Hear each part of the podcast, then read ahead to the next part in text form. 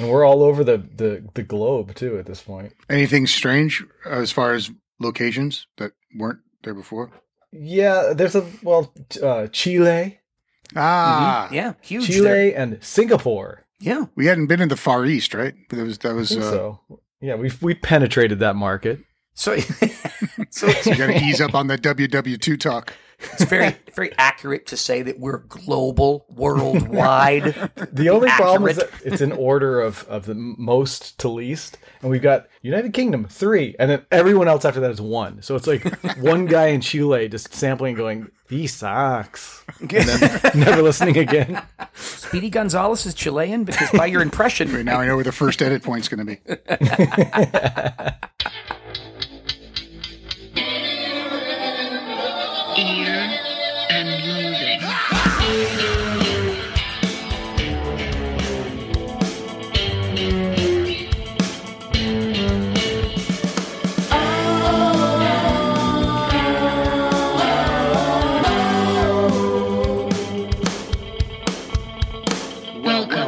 To ear and loathing.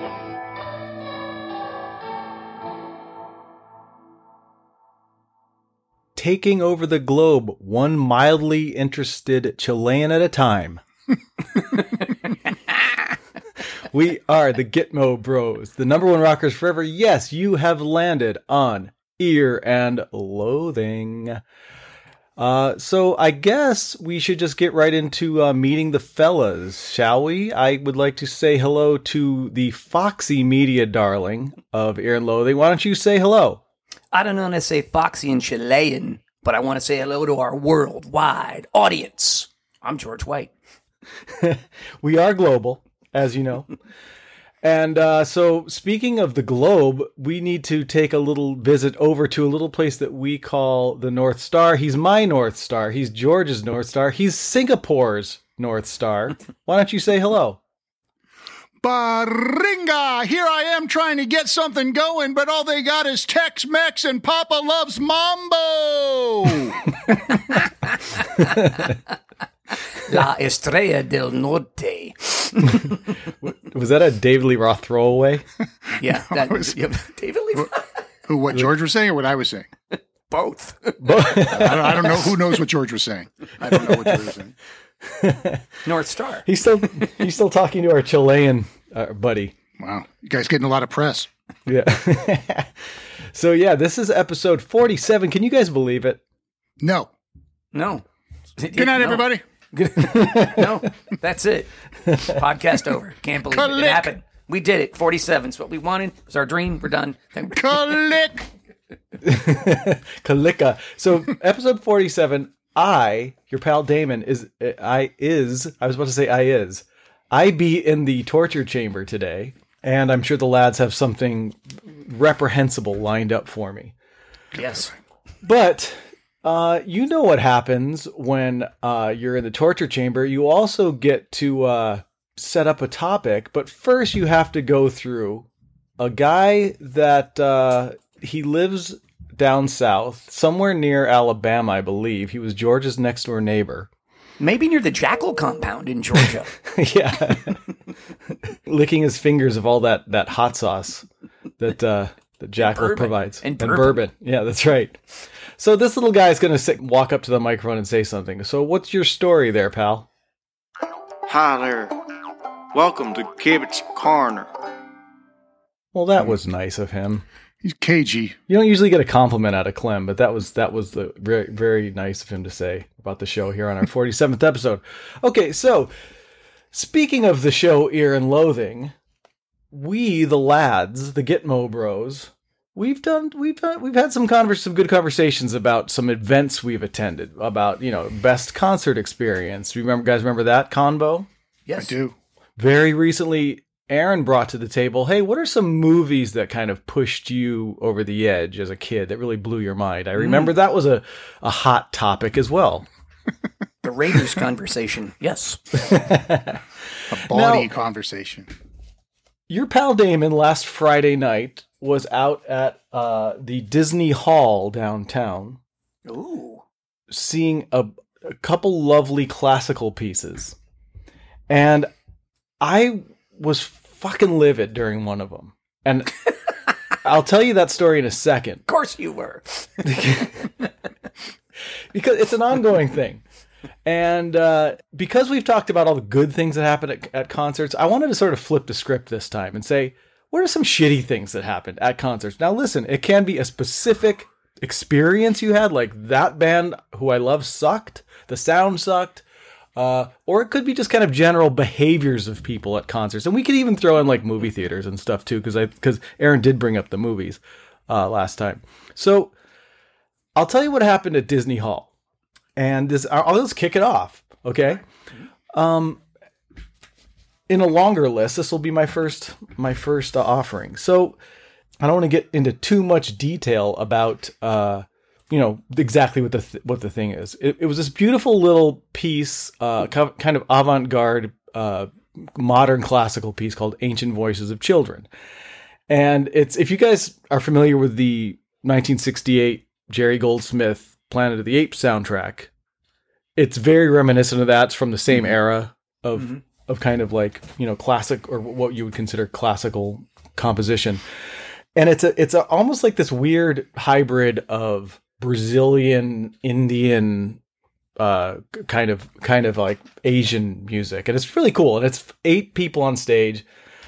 And and it's it's it's there's a lot of like intricate little things that everybody has to be doing all the time. And at one point like it's so bizarre like the the soprano singer will bend over into the open piano and sing into the strings and get all the reverberations of her singing from that will is mic'd and it just it just creates this this really cool sound. So anyway it's that kind of avant-garde piece. But w- what it involves is you sitting patiently while they while they develop m- these musical themes and stuff.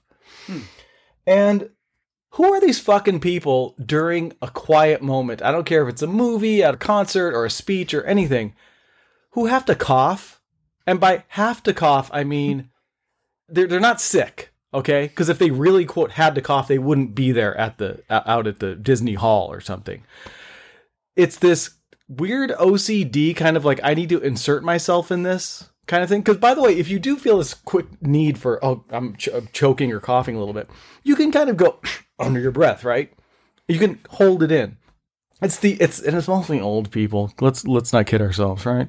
It's it's is that like that kind of thing in the middle? This, this woman is like playing a xylophone by herself on the stage of 2000 and 2000 people are watching and there's this guy like why you don't have to cough. What's wrong with you? What the fuck is wrong with you that you have to do that? I i promise you those people. And it by the way it didn't happen once. It didn't happen twice. It happened about i don't know two dozen times from all around the entire goddamn theater. Now again is, these aren't sick people. Sick people aren't there. It's the help me help me figure out the psychological uh kind of like need to to be i don't know you're yop to the universe or something right? Like what is what's going on there? Someone explain that to me please I think there's a weird thing that happens too, where it's like it's not because those kinds of things are typically like like there in the bowl and stuff. They're like subscriber things. Like regular people who aren't subscribers or members can also buy tickets from a whatever. Yeah. But like a lot of times you have like I bought the season at the whatever the fuck, you know,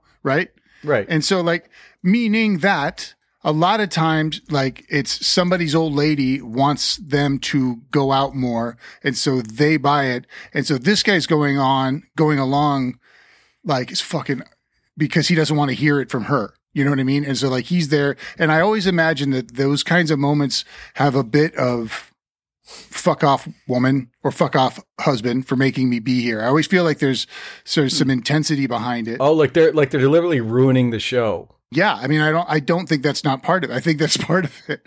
You know, I think there's something going, not always, but I don't know. Like there's something going on in the human condition where they do that. Now, if somebody, it would happen less if this is all people who are like, I mean, you would hope. I mean, obviously we've talked about this happening in movies where people, our theory are there, but like your crazy woman with the bracks and shit, she didn't care about the fucking movie, the, the negotiator.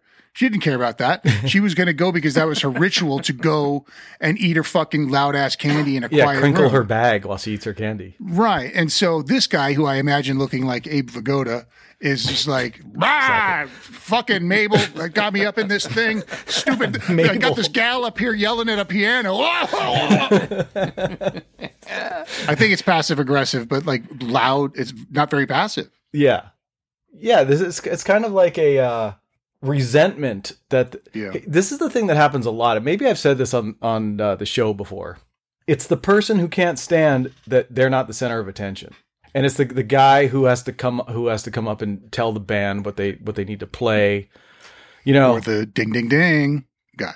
Uh, He wants to make a toast. That guy, you know. Right, Unless he's, Oh, the toasting guy, Yeah, right? unless he's directing traffic, he doesn't want to do it. Or if it's like, if it was a thing like I imagine Abe Vigoda sitting there, like if it was like, this is a salute to Red Auerbach, you know, like he would be quiet as fucking synagogue in there Yeah. for him. But because this is not his thing, it's not something that he's interested in. Great, you know, famous mechanics who are now deceased. We salute you.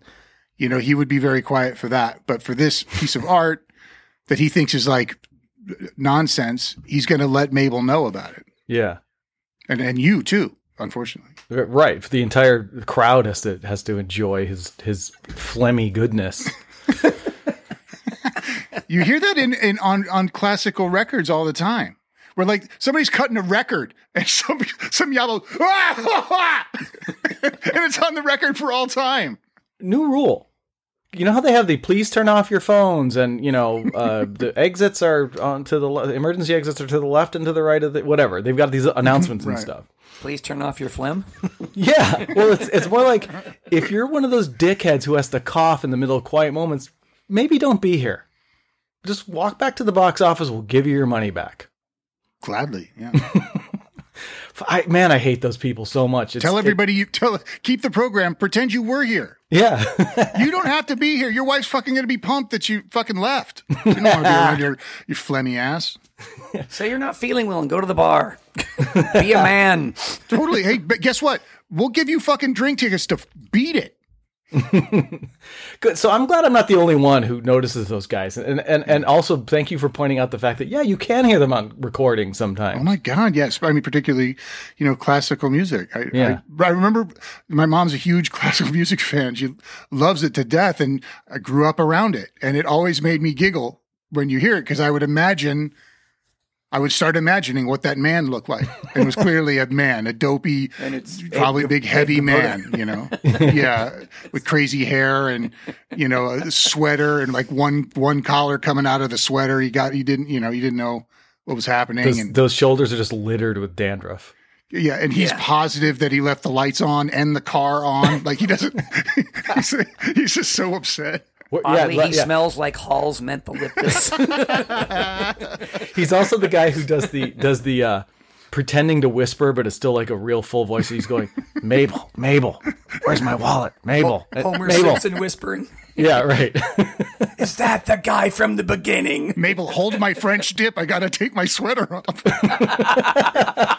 Mind the juice. It's been down to Philippe's. He brought it in. He goes, we'll stop for you, okay? Jesus. Uh, so so I know people have a lot of issues with like you know guy with on cell phone you know filming the entire day whatever. That and I, I don't like those guys either don't get me wrong but man there's something about the coffer that really makes me nuts. So let's let's go round round table here because it, it'll come back to me. I got pl- you guys know I got plenty but uh, uh, let's throw it over to George. You you got anything Oh, um, yeah, I have. I guess I have a story from a concert. More Sure, than, yeah. More than uh, anything, and I'll, I'll have up. to. I'm gonna have to. Uh, I'm not going to use names here because it's a good friend of mine, but he he remembers all this. But it was so. Anyways, um, we're 15 years old, and we're going to go see Journey on the Escape tour, and that's a big deal. That they're the Oh, yeah. biggest band in the world. Then we're going to For Forum, Loverboy's opening, etc. Um, my mom's divorced. You know, I'm you know I'm on the loose. You know, the kid is hot tonight. You're hot, hot to, to trot. trot Yeah, I, you know, I got Nice. yeah, I got my you know I got my I got my too much broadcasting Got my It's too professional. hot dog and a stick to trot. Um, I'm uh, I, you know I got my rocker clothes on, my striped shirt, and my uh, Capezios, my Panador pants. You know, I'm I'm ready to I'm ready to go cause trouble, have a good time at Journey. Gonna get my some friend- finger blasting going. maybe maybe some finger In that blasting. outfit. Who knows? You know. And but um, my friend tells me that um his his parents don't want him to go, and they want to go with us, not just drop us off, but they'll pay, and you know, and so that's hard because I'm like, these are expensive tickets. This is day of they you. Well, I mean, how do they have you tickets? know, about a couple weeks before he we we find out his parents want to go. Okay, and- but do they have tickets already? Yeah, I any- guess, I guess because the brothers had tickets. I can't remember that part of it, but I was hoping they would just drop us off. Because you figure it's a sold out show. Yeah, well, I think it was I was led to believe they were going to drop us off, and it's like, no, actually, they're going to go with us. What?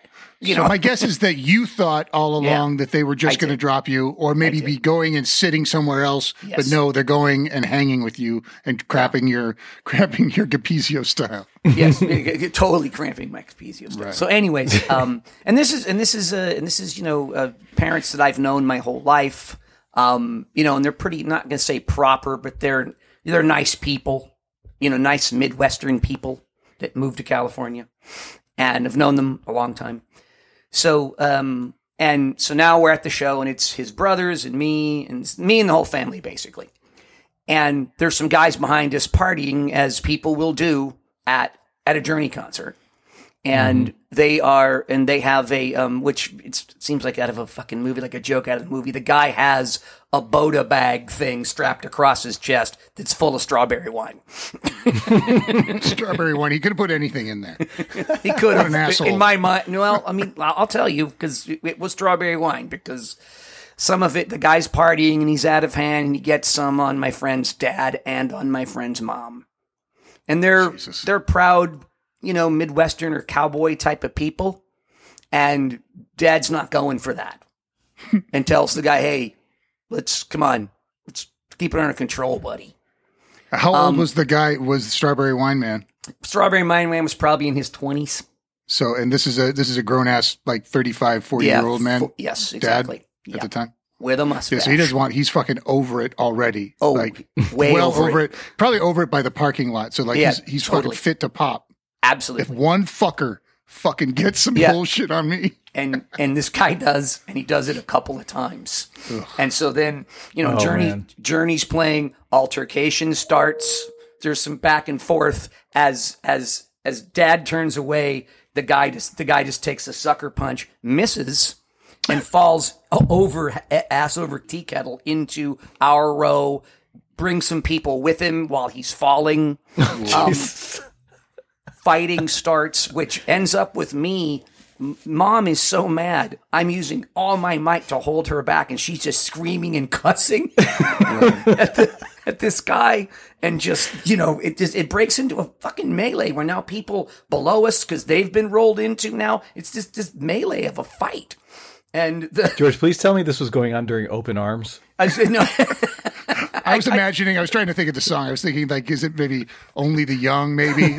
so he's getting a little fired up. He thinks he's fucking in Vision Quest or some shit. stop believing, you know. I know. Still they ride, stone in love. I don't know. Stone in love. Yeah, but that was my favorite song. And then I remember them playing it during it, and I'm just torn between watching the fight and watching the show. I'm like, I, I waited a long time to see them. And George just wanted to go and hang with his buddy and wear his his capezios and you know striped shirt. That's one of the problems of having the adults there is that because they're not. I mean, it won't get settled. It won't. People won't just walk away. It's going to turn into a thing, and then you're. Oh, there's more. Was it mom? Oh. I bet you it was mom who said, "We've got to go," and f- f- dad was probably like, he said, "We don't have to fucking go." Why? well, no, there, there's there's a little more to the story. so they're everyone's rolling around. They're Everyone's rolling faithfully. around. Security comes, and and I I don't fortunately or unfortunately for me, I guess they clear out they clear out uh, Bota Bag Man. They clear him out. When I let go of when I let go of mom because now she's calmed down and they've cleared the guy out. Um, he in, in this melee, his shoe has come off, and and she like kind of trips over it and then picks it up and in anger just hurls it into the forum crowd. Just ah fuck this guy! Just hurls the shoe into the crowd. Fucking shoe. fucking asshole shoe. And I'm on the end right at the aisle. So now I don't know why security does this. I think because the guy said, I lost my shoe. so now he comes back down and I recognize him and he's standing and he, he wants to go look for his shoe. And I am giving him the, you know, throat cut. I'm like, no, no, no, no, no, you don't. This, don't, you don't, don't go. Don't, nope. Don't do, no. And he goes, I, I'm, I'm okay. It's okay. And of course, what happens? He takes three steps down, look for his shoe. It starts all over again. Oh Jesus! It starts all over Dick again. knocker fucking let him back it like that's like 101 so he talked to some other security guard who didn't know what was happening. Well, maybe maybe to plea for a shoe. I don't know. What, fucking nightmare. Who gives a fuck about your fucking shoe? We're standing in Inglewood with one shoe on. Then so then so then I you know the music's loud and stuff and so I'm on the end so I have to go get to security guards who didn't escort him down. He's by himself. And I just look at the security guards and, and make like the fist and, and open hand thing and I just go like this and I point like this again like fight fight. And they and they come running down again and the only person I hit in this whole thing is my friend's cousin who's younger than us and this is I was 15 and this was upsetting but he was like 13 and he's just sitting there and he's just like just kind of wailing and crying and I just grab him and I slap his face like a movie. I'm like get a hold of yourself. Hey George. Hey George did any of their family tree not attend this this rock and roll gonna program? no it was his it was his brother. We were all it was the you and your age. buddy suddenly has turned into a little kid and two old people. And, and his brother and, his, and my friend's brother too. And you were just gonna finger blast in your I was trying to finger blast and gonna put my Capezio in someone's asshole. I don't. boy it really was Papa loves Mambo. Yeah, boy, it was. And so, and so then, and then I know. Now I know after the second round, and then the the then the uh, security guards come again, and they don't throw us out, but it's now it's obvious from our side because everyone's way too upset, and also. Which understandably, and security's pretty interested in all of us leaving now, even though I don't think they see us as the aggressors because the parents are older and, you know, they see Strawberry Wine Man as the as the problem. But now we are now we're leaving, and the show's not even you know half over. It's just you know, and I, but I, what can I do? I, I can't you know I can't go. Hey, listen, guys, I'm gonna stay. So you know, yeah, right. they haven't played. uh What you say? Only the lonely. I really want to hear only the lonely. You know, so ask the ask the lonely or ask the lonely. You ask the lonely, right? I like to imagine you're you're slapping that kid around and you only stop real quick to go, "Hey, where's Gregg Rolie? Fuck you, Johnny K." I slap him and I turn around and I go, "You just ask the lonely." I hit it. I hit it. when you're feeling lost and and you're hitting him with each syllable. Right, yeah, right, right, right, right, right. Whack, whack, get a hold of yourself, man. Get a hold of yourself. When you say mom, George, you're talking about that dude's mom, not not Yeah. your mom, right? No, no, no, no. My mom was nowhere near this. No, I 'cause would she think, yeah. just thought I was going to a show. You know, like thought you were going to put on parachute pants and finger blast. let Let him go. What's the big deal? Jesus. Yeah, I know. I thought I was going to have, and we'd already we were already late too, and missed Loverboy, so I was already a little bit up in arms. You were waiting to slap somebody. It was. Um, and so any, and then, and then the ending part is this: is that so then, um, so then I, I, um, I get home, and um, and my mom's not there; she's out too, and I'm home early, and it's just such a weird experience that I have no one to talk to. So I just go across the street to my neighbor's house. I go, I got to tell someone this story that just happened to me. I got to share this with someone right now. And I go tell my neighbors, and they're not really interested. They kind of know the players, but I just was. It was such an odd experience with that family for me to go do that. That is So a long drive it- uh, from was- Inglewood to the valley, Yep.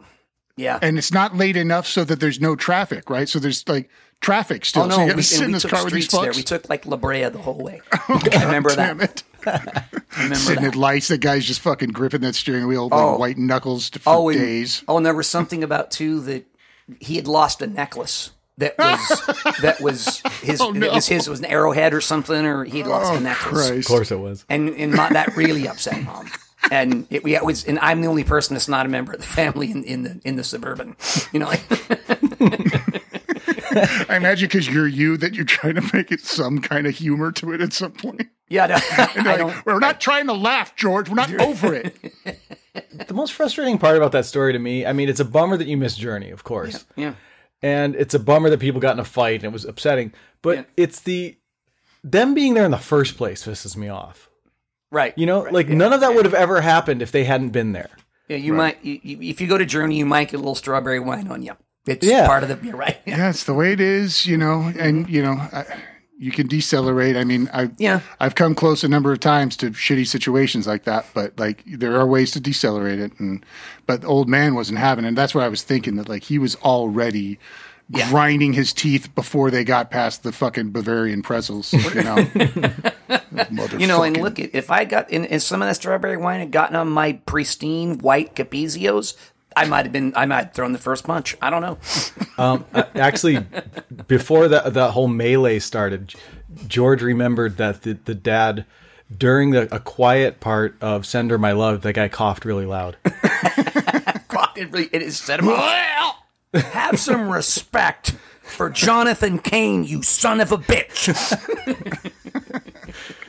calling good. out That- your name. I'm um, all right aaron what do you got Um, I was thinking about this the other day, and it kind of folds into this. We're just like buttholes at at at uh, uh, at events. This is Alhambra, maybe. The Untouchables had just come out. The film show, Brian De Palma's The Untouchables. Me, Damon, and our friend Alec Berg all went to go see The Untouchables, and it's fucking blast. That movie, it's fucking on and fucking just happening. It's done great. It's fucking the music is incredible and it fucking pumps you up. You're ready to roll. And we, we left the movie. Time to I gotta hit the head. I go in there, take a piss. I'm in there taking a piss. Some dude walks into me, talks shit. I turn away, he pushes me, I whip around sock him as hard as I can in the stomach. He falls over and then I pushed him into the trash can.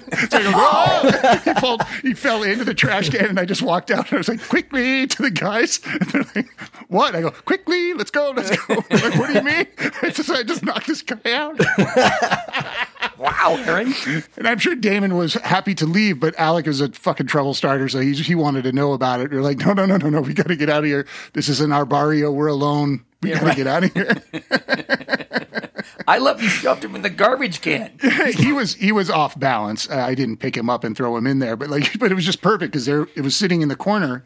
And was and was supporting itself. So in the melee, he was like, "Oh, per- per," and then I pushed him, and he went, "Whoa, whoa!" And so his his shoes were eye level with me.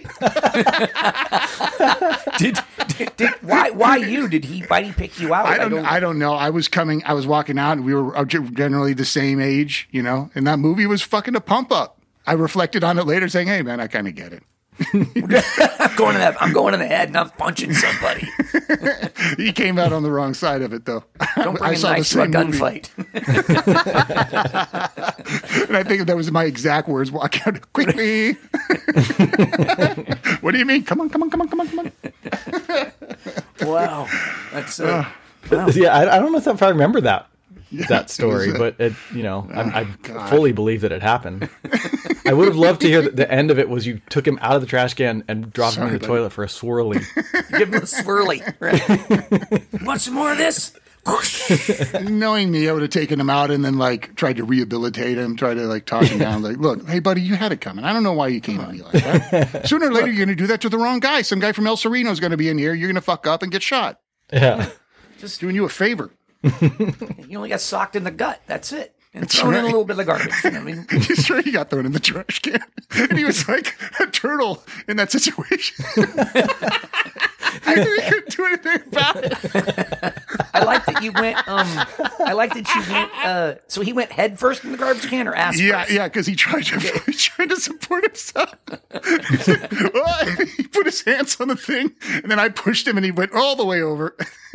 So he's He down. couldn't get out. So, so you hit him in the gut. So he fall, he doubles over. Yeah, he doubles over, and then he came at me, sort of like to like to try to like tackle me. Yeah. from a from a, a crouched position. I shoved him, and he went in forward into the trash can, and then he caught himself real quick, and then I hit him again, and he went pop, pop, and then, then that So was you it. for him. escorted him. You kind of escorted him into the garbage can. That was a happy accident because the you know the because the garbage can was in the corner and supporting itself. It wasn't moving around, so he had no choice but to go in. Right. And then after the swirly, did you did you put him back in the trash can and roll him down the aisle of the movie theater? It was the big gray barrel, like a big gray barrel kind. Yeah, yeah, right. yeah, yeah, yeah. Sometimes they're square and smaller, you know, like with the big crazy handles on it and everything. And my, uh, I guess somebody probably had to like grip him and pull him out or something. but I was pretty sure he, because like I didn't think he would come at me so tough and not have his boys with him. So it was like dumb. Because that's why I was going. It's going to be on now because I did this in here. I, I just got to get out of the bathroom Yeah. because if they're in Yeah. here, I'm fucked. Because Yeah. those guys were out there, they wouldn't have had a faintest idea what was going on.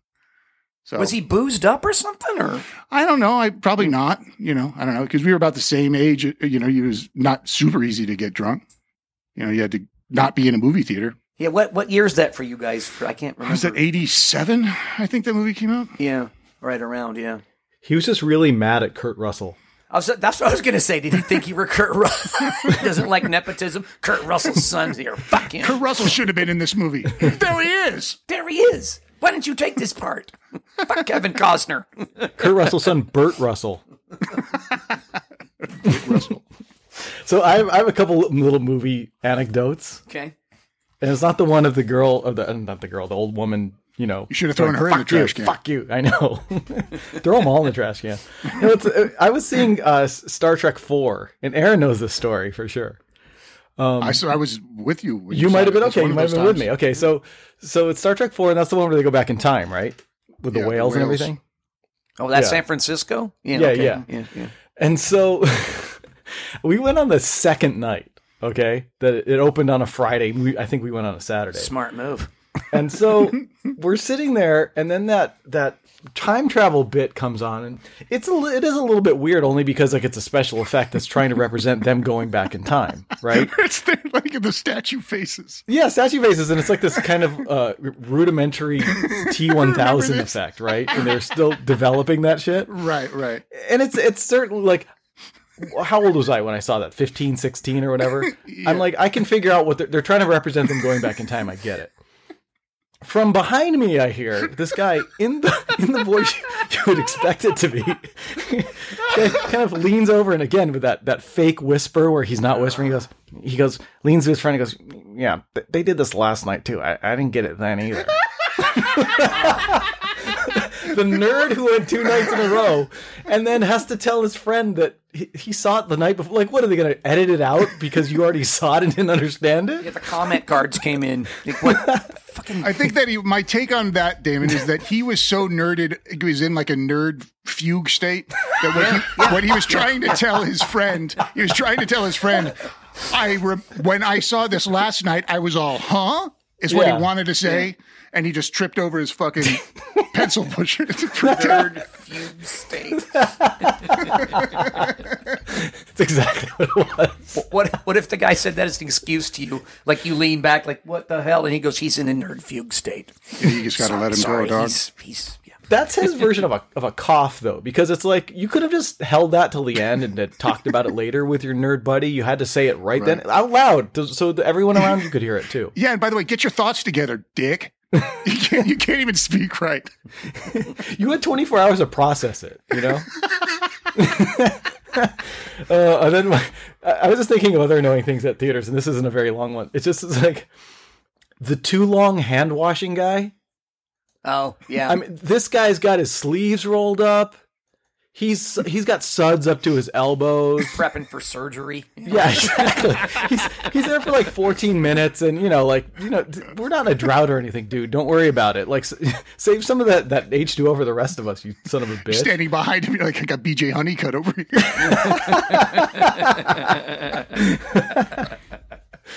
what the fuck? Yeah, this is the same guy who's like, when, when you're in a movie theater, you just expect to be, you know, touching, you know, contagions and shit everywhere you go. Oh, yeah. Right, right. He puts his hand on the armrest, but also reaches into his popcorn. But when he goes to the bathroom, he has to, you know, he has to get ready to perform Made brain big show of it. Yeah. It's Yeah. true. Anytime he touches that fucking that hot butter, it's fucking. He's got the Andromeda strain all over that. He's not doing about anything about that. He's not upset. Yeah, right. So, uh, do you, want, you guys want to keep going around, or or uh, you got anything, anything else, George? I don't have I got anything nothing that can no, top I those. Those are all great. George and the Capezios. I took strawberry a long time with mine. I got one more then. Okay, lay it on me. It's the guy. Now this probably happens more at a at a concert or or sporting event, just because people got got some booze in them. Generally, you know, some theaters do have booze these days, but you're not you're not going to find a ton of drunk people there. It's usually the guy who's you know coming up after the the fifth inning and he's you know getting his fifth beer. The people who act surprised at the price of things, Oh, right. you know, like Right. eighteen dollars for a beer. Could have got a whole twelve pack at the 7-Eleven. You know, he's kind of looking around to see who's going to agree with him.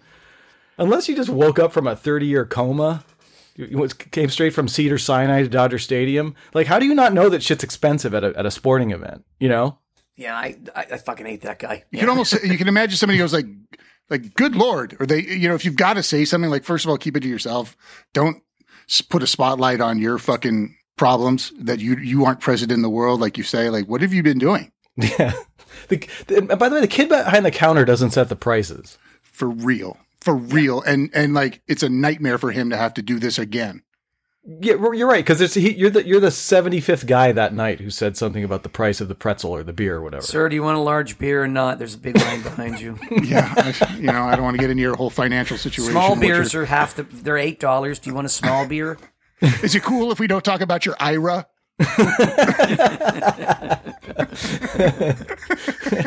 All right. Well, that's I don't know. What do you guys think? It's a good Are, any more any more anecdotes for you? You got? I probably don't. have seventy more, but we can we could move on. i'm going to be laughing about the strawberry wine incident for the rest of my life all set to the fucking journey. Like, somebody please do a horrible fucking animation job of that story. Please. I'm begging you. Over George's story, somebody, please. Sketches, that flip book. That's fine. Please, somebody do it.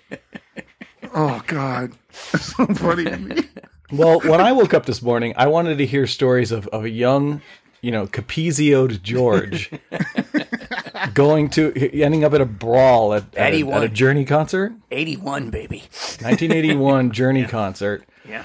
to the tune of uh, "Separate Ways." I don't think that was out yet. that was the next record. Great, George got me on a technicality. Thanks. But you know what? When I woke up with that thought, I was wondering if there's some sort of going to be some sort of conclusion to that. And guess what? You got your answer. I have my answer. I have my answer. Did the family bring Michael Caine with them to the concert as well? They did not. Dude, by the way, the guy that you hate who who complains about the price of fucking beer, that's the strawberry wine guy. So he fucking he had it up to here. And so he decided I'm going to strap fucking hooch to me and go to the big show because I'm so angry about beer prices in 1981. Did he strap it in under his shirt and then like just whip it out once he got to his seat? Because I don't know. you've never been able to bring your own booze to shows, have you? I know those Bota bag things were huge in the 70s and 80s, like Oh. bringing those to concerts like that. I don't know how you. I, ne- I never had one, nor. I guess I don't know what that is. You say that like I should know what it is. What what is that? Is that like a stadium pal? Where you no, it's like a, it's a whiz Bota bag? bag's like I think a sheep's bladder. That's kind of like a not like a thermos, but like a um, you know, like flexible like, thermos. Yeah, like it, but it, but it's like made of um, it's very much a stoner thing. It's it's made of like um, it looks like animal skin or you know something fuzzy. In movies, when someone's in the desert, they, they always run out of water and they're and they're tipping it back, right? One Right, but it's those- not. But it's not a can like that. It's not like a metal can, like a No, not uh, a can, but like a yeah. like they're a just kind of canteen. sque- squeeze the last Yeah, out of the bag. exactly. Right, yeah, right. and it's a, it was a big thing in the seventies to have a Bota bag. That's what that's called, Yikes. Bota bag. I don't Can't like believe you guys don't know that. I guess I'm older No, than I, you. I, I think I knew what you were talking about. Yeah. And they and this guy had one, and it was a very common thing. You know, I mean, it's the same thing as like I, I, at that show, I'm sure too. Like as soon as the lights go out, that was still the time where where people passed joints. That was still just oh, part yeah. of that era where, and somehow people out in their shoe, I don't know, got you know. This dude could have used a fucking J instead. I think he had that too because it just smelled like you know that's what the forum smells like at any show like that during that time. And this fucking cunt drinking strawberry wine. Like he probably had a mean headache. It might have just been a regular wine. I'm just saying strawberry wine because that was generally what was inside of a Bota bag. Why is it even wine? I don't, I don't know can't that figure This either. guy out, fucking weirdo. You research Bota bags here. Sir, if you're out there, give us a call. Give us a call. What's We your got take? wide open phones for What's- Bota Bag Man. What's your take on this? You know what? I just had a thought. I think the strawberry wine Bota bag guy was also the guy I saw driving down the freeway with the Journey license plate frame, that, Probably. it might have been Yeah. the beginning. wherein of all years our, later, yeah. our our name comes from. The number one rockers forever. Yeah, he has a van now. He's older. You know, but Yeah. he's still. And he tells everybody that he kicked the whole Rose ass. He, he leaves out he leaves out the shoe thing and how a little kid had to get slapped because of him. And oh god, My friend Dunmore said uh, when he writes his movie reviews, he was talking about. I don't remember what he was referring to, but something really annoyed him or frustrated him in, in a movie. Was it the director or something? I don't know. He said, "I wanted to s- slap him with my shoe until we were both crying."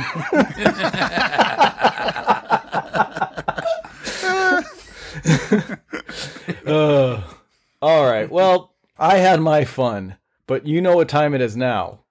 hell yeah, hell yeah.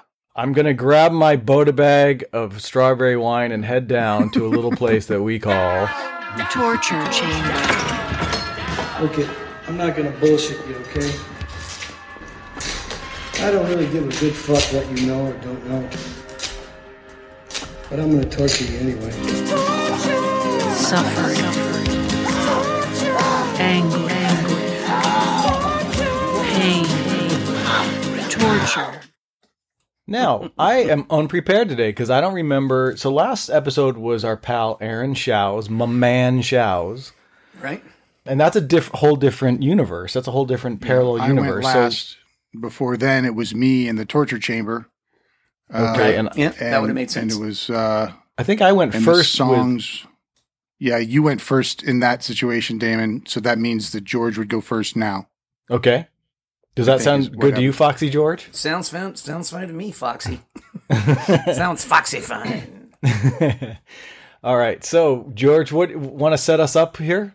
You know, it, this requires almost no setup at all. You will know it right away. It's creepy. It's 1972, and um, yeah, just I have some facts for you and some connections to the Gitmo Bros, which I was I was Oh. pleased to find out about the background of this song. But um, you'll know it right away, and it's uh, it's fucking weird. Six degrees of Gitmos. Six degrees of Gitmo, so uh, just let it roll. All right. Here we go. 1972, you said? Uh huh.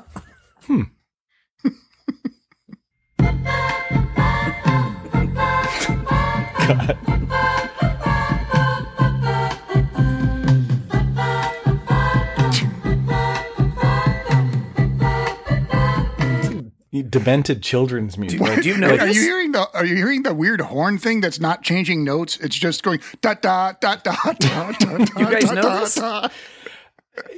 Well, I'm seeing it, and I didn't hmm. know the singer, and I also didn't know it was the name of the song. But the, that little that little demented choir of, of kids, like from a horror movie, is very familiar to me. Yes, Jesus. Aaron, you know this? No. Okay. Oh, all right. This is Playground in My Mind, and it's by it Clint is. Holmes. And I think when you hear the the chorus, I think I think you'll know it. Playground in my mind. It- which, yeah. So let let it roll. This old world gets me down and there's no love to be found, I close my eyes and soon I find I'm in a playground in my mind. Yeah, that's creepy. yeah. Because we, I know where this is going too. Oh, yeah. There's a, it's a lyric video, so here we go. Gets worse. Yeah. Close your eyes and picture being in a playground. Weird. I want to believe whoever wrote this, or Clint, or whoever it was, had good intentions, but it's just, it's not, it's not working. he did not have a story for you. Yeah. Are you good intentions? Not those kind of bad intentions. But anyways, All right. Go ahead. Here we go. Where the children laugh and the children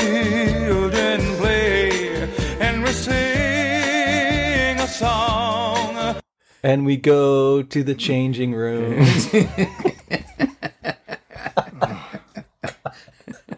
this will be our secret thing. Okay. Don't tell anybody. oh man, this this is so fucking weird. And then, all right, sorry. Here we go. Go. all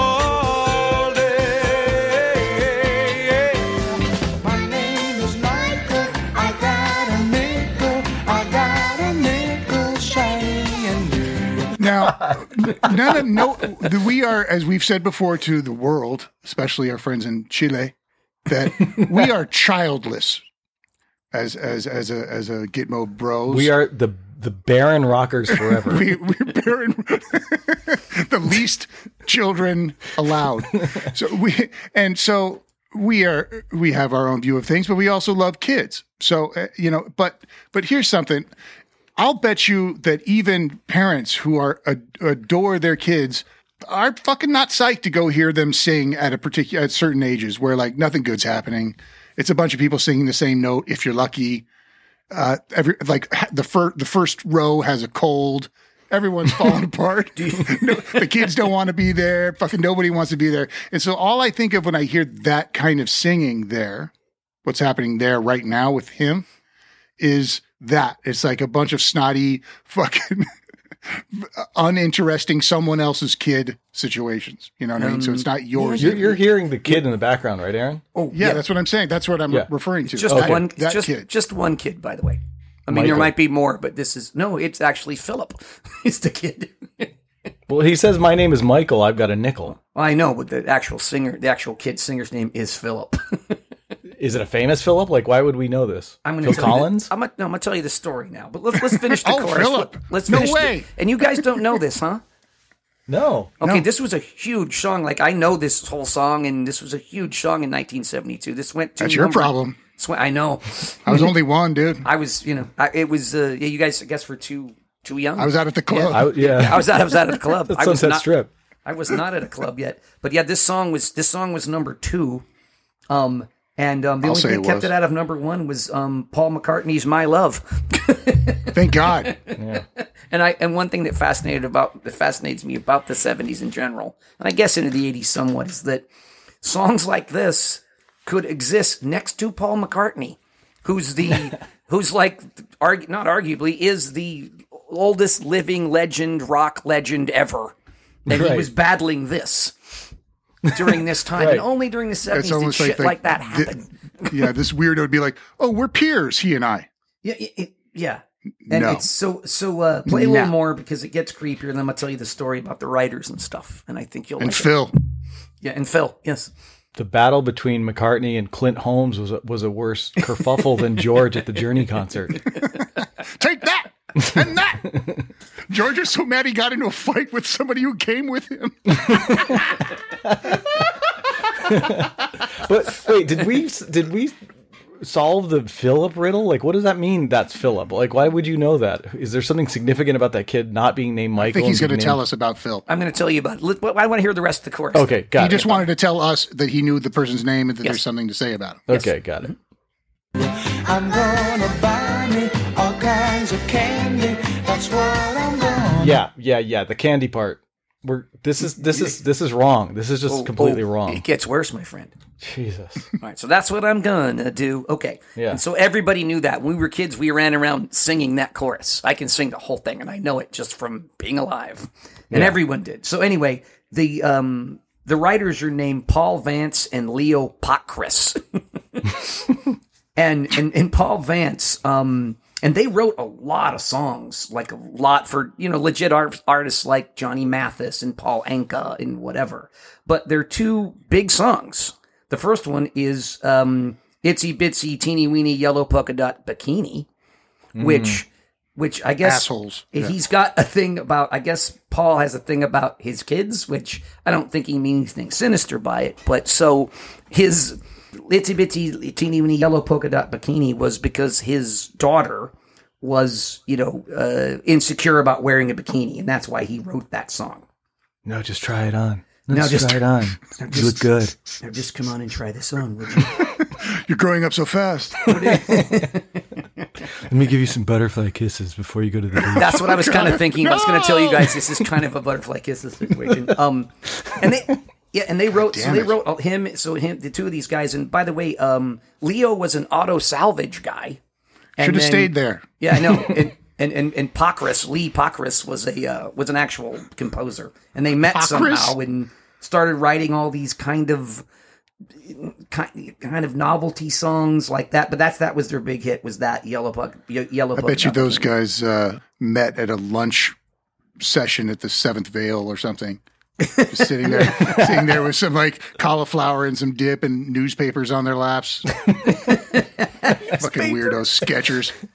But wait, you guys, it wasn't that the name of the mansion? Was it the was it the uh, Run Joey Run episode? Like was Oh the Itsy Bitsy yep. mansion? You, yeah, you fucking, you got it. That was my next thing. That was. Oh, my sorry, connection. George. It's okay. Shit. It's okay. I It's thought you all right. forgot because I was I don't remember all the details either. All right, we were making So- fun of the itsy bitsy mansion and that he was that his son had parties there. Well, Yeah. yeah. and so that's the thing is so then um and so and so Clint Holmes who actually was this was his only hit, but he's sort of a like a brother with an afro, kind of looks like Johnny Mathis and you know, you, you the guy singing the verses has a pretty good voice.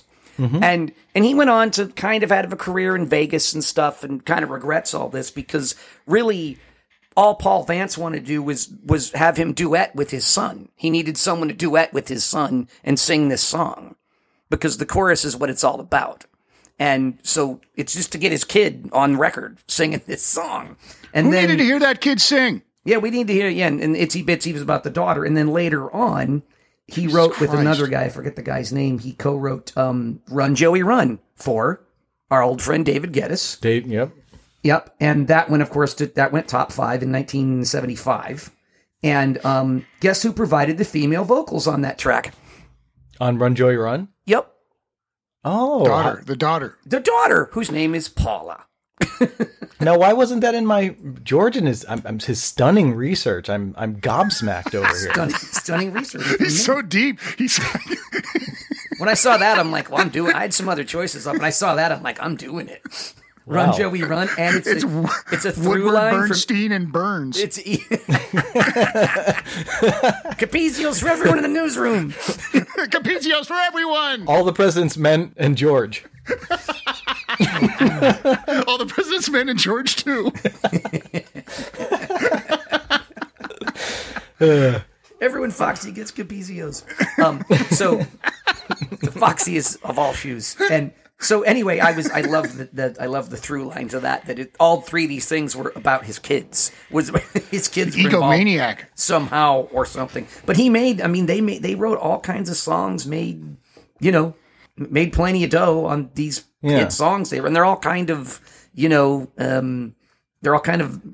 I didn't listen to the other ones like the Perry Como songs and some of the other ones, but they're all vaguely seems like uh, you know novelty kind of things like this. And this gets creepier, so uh, please um, It's the it's the low hanging fruit, like kind of like lazy take on this to go. Oh, this sounds like it could be a ped- pedophile uh, theme song. It's more like this is so fucking stupid. Why would you even bother putting it out?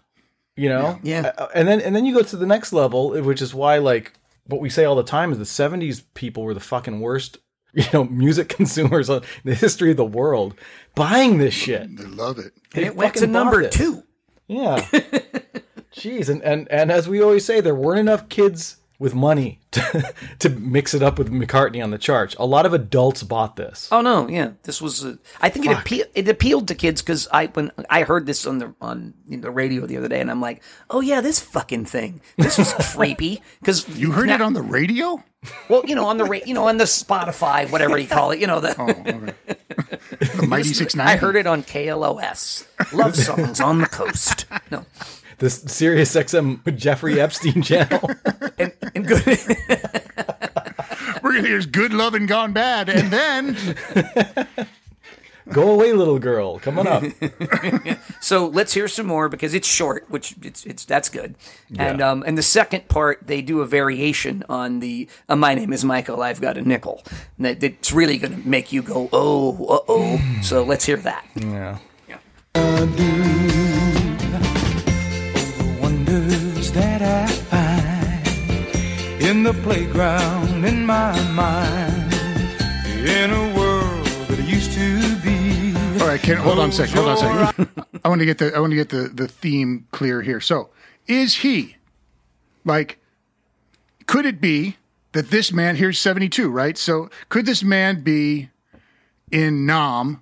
And he's like, just he's trying to go to a happy place to get away from something fucking god awful, and he's going to a safe place, going to a quote unquote playground in his mind to escape some other horrible reality.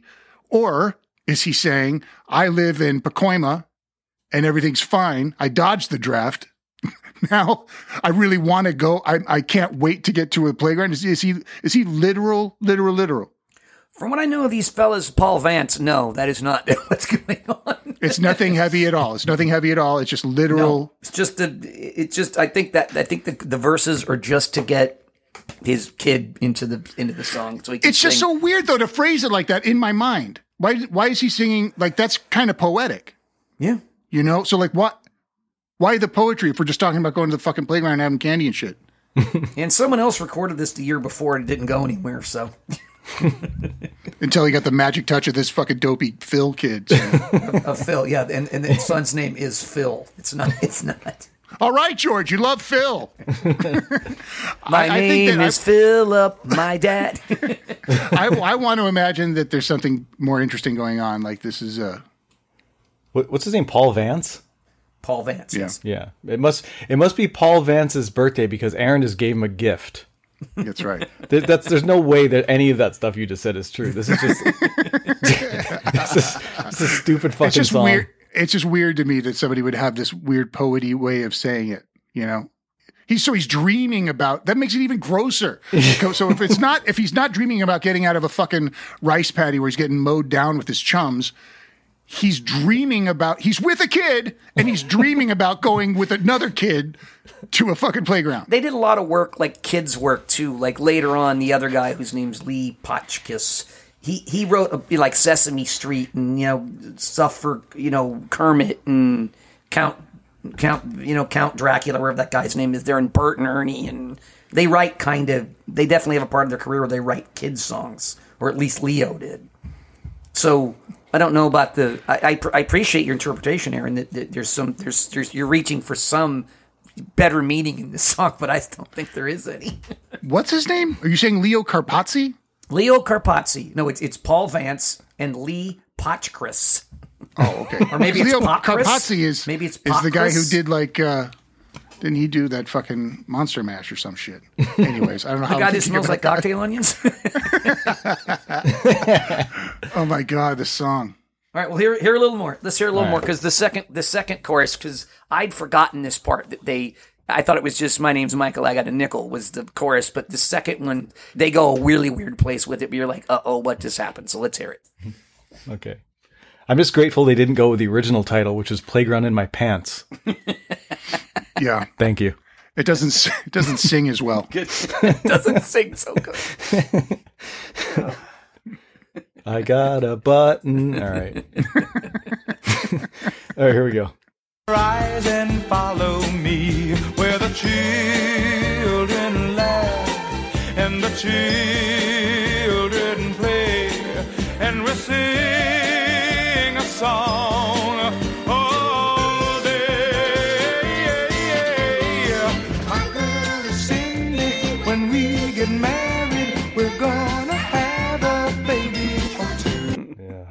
Did you hear that? fucking disgusting. My girlfriend, also- is, my girlfriend is Cindy. And we're gonna have a baby too? Uh huh. We're gonna have a baby or two. What the hell's going on in this playground? You know, it's a good jump from the candy to having babies. You're nine years old, of course. What would you Christ. listen to the rest? Go roll it. We're gonna let them visit their grandma. That's what we're gonna do. We're gonna be grandmas? We're, go- Yeah, we're going to yeah. let them visit their grandma, which is Oh. this kid's mom. Yes. So I yes. guess. So, so I thought they were gonna be my grandmas. girlfriend is they're- Cindy. We're gonna have us a couple of babies. And then And he let said we're them gonna be visit grandmas. their grandma. That's what we're gonna Oh. do. Jesus. Yeah, all By the but- way, nobody when I was a kid, nobody sang this part of it. They just sang "My name is Michael. I got a nickel." Nobody sang the other part about the grandma Under and the, baby, and the babies. Because even as a child, you're like, "Huh, this part, I don't want to have a baby yet. I don't like." you didn't identify with it. It's such a weird jump to go from that to you know. And when when I read about it on the internet and they people talked about it, they everyone emphasized like why go from this guy this kid that wants candy is the playground that makes sense and now he's having babies and has a girlfriend is he still in his mind on the playground or is he an adult now or Yeah, no, fuck I, is I going keep on going here? back to the mind thing. Like, is the singer, is the man, when he dreams of the playground in his mind, is he become Philip? Does he become the kid? So Michael- that it's Michael's the, kid character, is him? Aaron. Who's Michael? My name's is Michael. I got a nickel. He's the guy. He's the ah. kid. The real kid's name's Right. Okay. Yeah. Yeah. Yeah. Okay. But the old man, Yeah. when he when he's saying in my mind, I'm going there. Does is he imagining himself as a kid, and that's the kid? Is that what they're trying to show us? It could be. We there's a whole there's a whole pod about this. I don't know. You know? So that like truly he's not he probably doesn't think I'm just trying to find a way of like how they get away with not having it seem like a dude in in a raincoat is lurking at the at the school. you know? The answer to that is he then 1972. saying- well, right, I guess that's true. But like he could just be saying that like in my mind I'm going there. I'm not really there because that would be weird. Well, here's the thing. Correct me if I'm wrong, but wasn't this an era when, like, wasn't there a song called "Windmills in My Mind" or "Of My Mind" or something? Yeah, yeah. And was. then there was "In My Mind, I'm Going to Carolina." James Taylor, Carolina. Right. There's a lot of these They're in my mind to- to- kind of yeah. Mm-hmm. like things. This this one took a creepy turn, but maybe he was just trying to go for that vibe that everybody was doing at the time. You know? I think that's what I'm saying. That's what I'm getting around when when I when I I find it it bumps me that he's being poetic, and so I feel like it doesn't matter what he means because it sounds like fucking trash. But I think what he means might be what I am getting to there, and not saying well. But like I think that maybe that's what he's trying to do. But it's fucking dirt, dude. So dumb. I actually have a weird. I mean, if Aaron's going to imagine this guy being a nom, I'm gonna I'm gonna take. Let's let's run this one down the road. Okay. Okay, if Paul Vance needs to get all his family involved, you know, his kid, his kids, and everything. Mm-hmm. Yeah. If Michael is, you know, played by Philip, Yeah. whether it's the character or the singer, the kid himself, Philip, who is who would be that kid's mom? It would be Paul's wife. Correct. She'd be the grandma, right? So he, Right. maybe he's bringing in his own wife into the song as well, Good interpretation. right? and there's no indication that he truly has a wife. Like he's just, you know what I mean? Like he's just. Yeah, I don't Who know. Who knows with this guy? No, I think the real songwriter was the real songwriter was trying to bring his whole family in. Hey, if Oh, I I call you grandma because you would be because it's Philip singing and you're his mom. I Sounds guess. real good, honey. You fucking weirdo. Yeah, she just pats him on the head. I'm sitting in my car outside a playground. I've been drinking a little bit. I'm gonna go to the batting cages. You fucking weirdo. Honey, I'm gonna I'm gonna get you some warm milk and put you to bed. You've got too much sun. I think you've done enough writing tonight. Here's something I just noticed that will tell you a little bit about these guys. They also, Vance and Pockriss also wrote uh, "Leader of the Laundromat" in 1964, which was a which was a spoof of the then popular "Leader of the Pack" by the Shangri-Las. These fucking assholes, dude. They're hilarious too. Their songs are so stupid they wouldn't even sing them at camp. and guess what? That that that record was released under what band name? See if you can guess. It's about a laundromat, so they Um, were called Susie and the Suds. close the Detergents. Jesus. it makes me want to punch myself in the face. And then throw you in a garbage can. Roll you down the aisle. Hi-ya!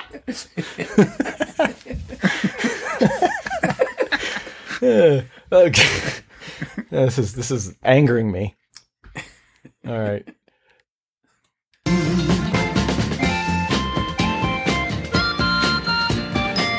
Oh God. Yeah, the, it's the musical interlude according to the lyrics on this YouTube video. Yes, it's not long. It's not long.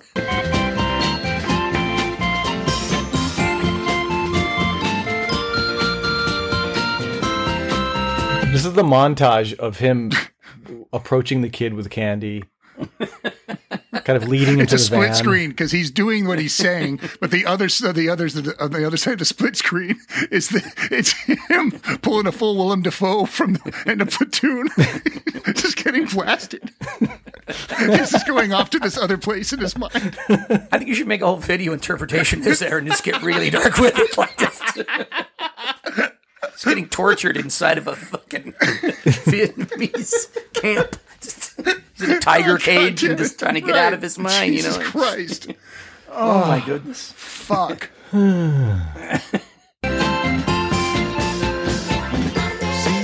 I think the directive on that fucking horn horn whistle was play like a child.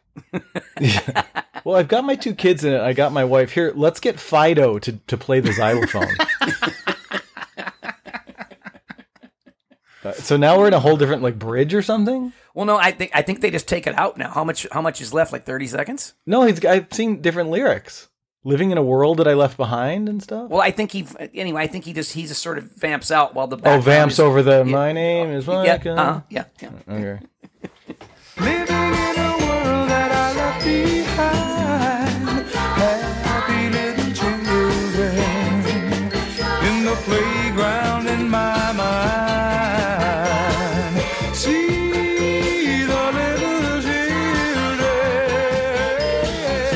Sounds like he's hopped up on strawberry wine.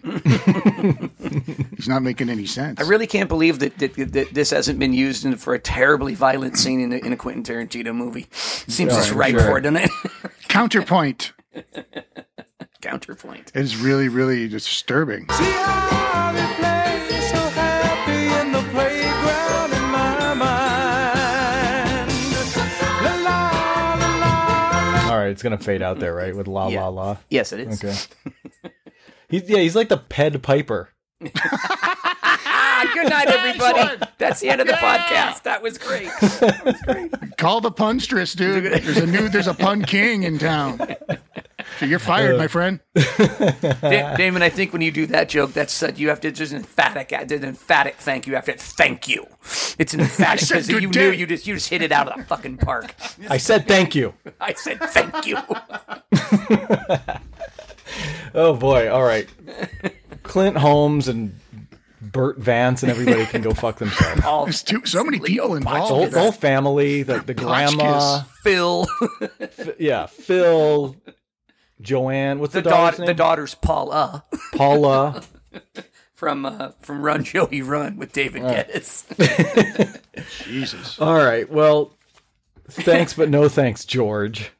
Yeah, I uh, what, what a pleasant surprise. I thought you guys would know what this was and right away, but what, It's certainly been, you know, it's been, uh, you know, etched into the playground in my mind for sure. I mean, you, you can't forget that melody, but it's it's. I've never sat down and listened to it, what it's about and everything. It's it's really bizarre. it's really very, very bizarre. I would have remembered hearing that uh, at some point. It would have been on like, you know, the audio portion of a of a of a poster at the post office. You know, look out for this guy.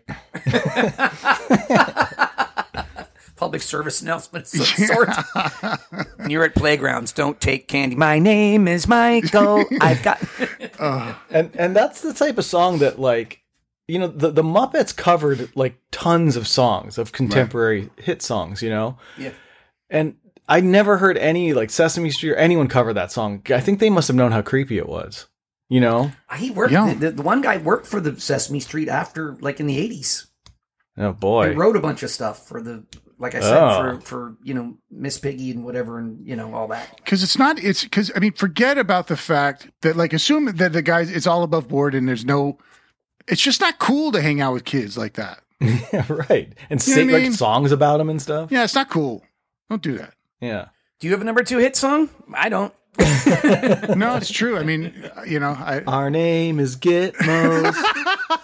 Are you living off your royalties in Boca Raton? No, you're not. at the Itsy Bitsy Ranch. Itsy bitsy mansion God at the this at guy the Run kids. Joey Run boat launch. Oh, all right. There you go. Well, thank you, George, for that. And Sure. uh, let's Glad move could help. on Glad I could help. Because I need to go shower after that. So let's get to Aaron's torture. Aaron, do you have anything for us? Yeah, this is a musical uh, Silkwood shower. Uh, it's going to blast you in a painful way. Uh, this is from, uh, I'll just tell you, it's from 1999. And uh, this is one of the culprits. Let me put it that way, and then we'll, we'll expand on that. Let's just play it. All right. Here we go. Oh, Jesus.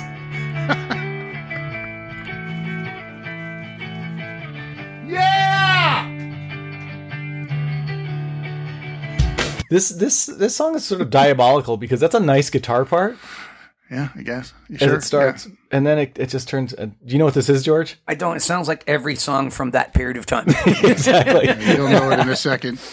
All right, here we go.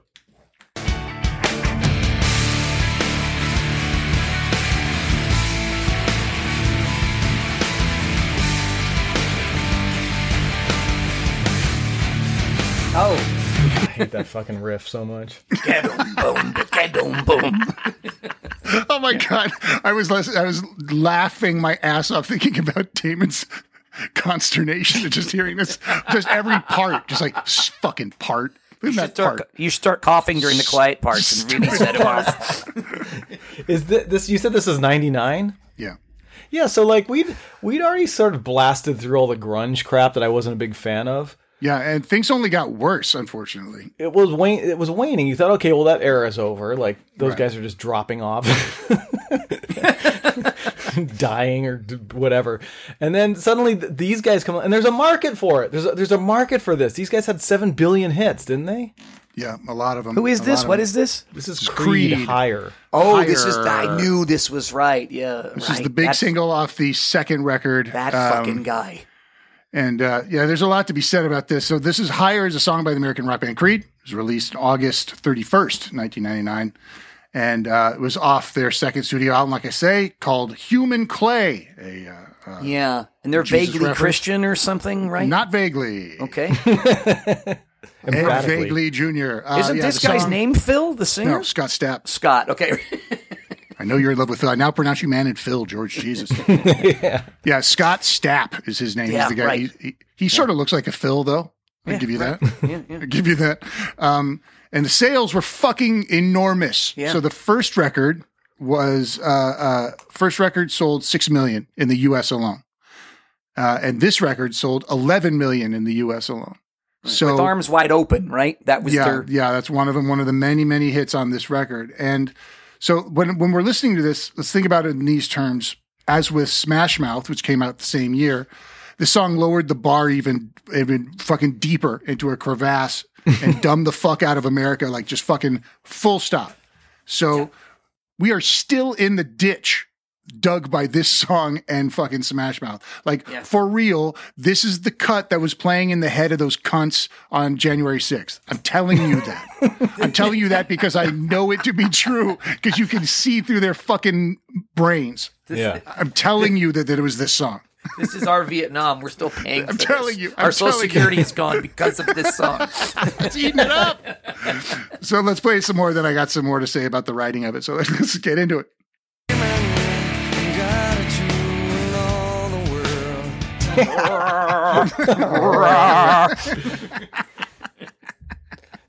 Yeah, the engineer or someone can't cl- click the talkback button and go, uh, Scott, you want to try that line again? You want to clean it up? Are you Yeah. gargling? They all sound like goats during this period of time. There's a goat singer. He sounds like a goat. Scott, when you're when, when you're done warming up, let's take it. Let's do a, a take. What do you think? Oh, that was the take. a lot of vocal booths come with like a plate, a tray full of Coke, but his comes with a tray full of oysters, and one got caught in his throat. They're like, and go. Whoa, whoa. Whoa. For some uh. reason, I'm just picturing Aaron coming into the vocal booth incensed and escorting Scott into a garbage can. Upside down. Scott, come here. I got a note for you. Ugh, right in the belly, then boom, right in the garbage can.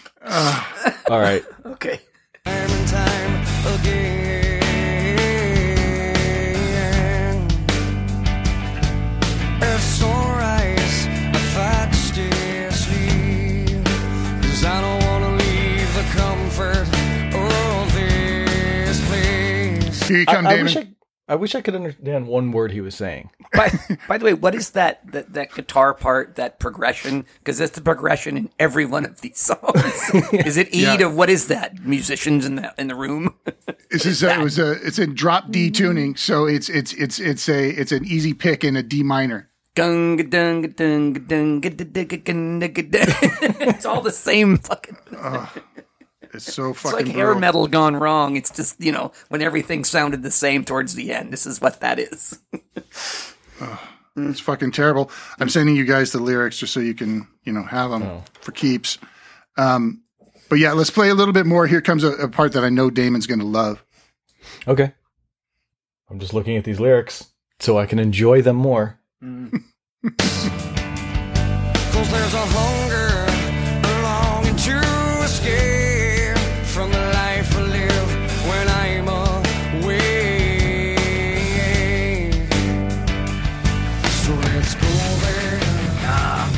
Yeah, do it. Yes. Do it. Yes, I remember this part now. A lot of escape talk today. Journey escape. This guy's escaping. Damon, you love me. Uh, and if I was in this band and I played you this, and you've always been supportive, even when we weren't playing together, if I played you this and said this was me, you'd never stop. You would take off your huarache and beat me to death with it. Yeah. John Dunmore style. I would beat you with my shoe until we were both crying. and then I'd put you upside down in a trash can. And I would have been, I would have deserved it. And at the bottom of at the bottom of that trash can that, that Aaron is in, it there's a there's a cassette of this song. looking at the lyrics. Ooh, nice. so, so like, there's a there.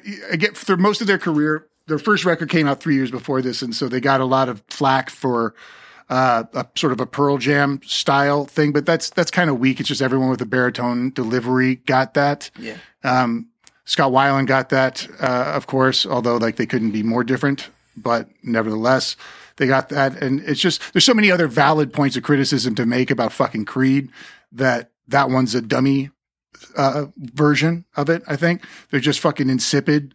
And, uh, these are another one of the bands like we talked about or that I was yelling about with Smash Mouth that like the guy has a fucking zero voice. And so that means that it's very easy for people like Jimmy in marketing can sing it when he's hammered on karaoke, which means, which will translate to sales. It just will, especially at this time, because pe- it makes people happy. Like, and so like they cracked a code that I'm too angry to acknowledge. but I mean, they got a lot of scorn for it, but the truth is, is that there is a code that has been cracked, you know, uh, and that's, you know, unfortunate to the tune of Smash Mouth sold 6 million total records. Hootie, another one of the very big mm-hmm. offenders, sold 30 million fucking records worldwide and fucking Creed 53 million. And it's not because they're fucking bitching. It's because it speaks to this person and it speaks to fucking those January 6 buttholes. And the other fucking thing about these guys is that they're real. De- they're, they're, their two records, the first two records contain lyrics that include topics like, oh, emerging adulthood, self identity, Christianity and faith, sinning, suicide, unity, struggling to prosper uh, in life, anti abortion, uh, from the song What's This Life For, and anti affirmative action, the song One. So these these lyrics read like a Trump speech, unwilling to say that the Klan is evil. Remember, he was like, "Hey, man, there's good, bad on both sides. Fault on both sides." That's fuck literally them. It's literally fucking them. I've used this phrase before. It, it it applies to a lot of shit we, we do on this show. Th- certainly to this. It's dumb music made by dumb people for dumb people. Yeah. Right? It's like Tom Hanks makes dad movies for dads by dads about dads. yeah. this is this is just for dumb people by dumb people. Yeah. 53 million later. Yeah. Well, there's a lot of fucking dumb people. Fuck, you got that right.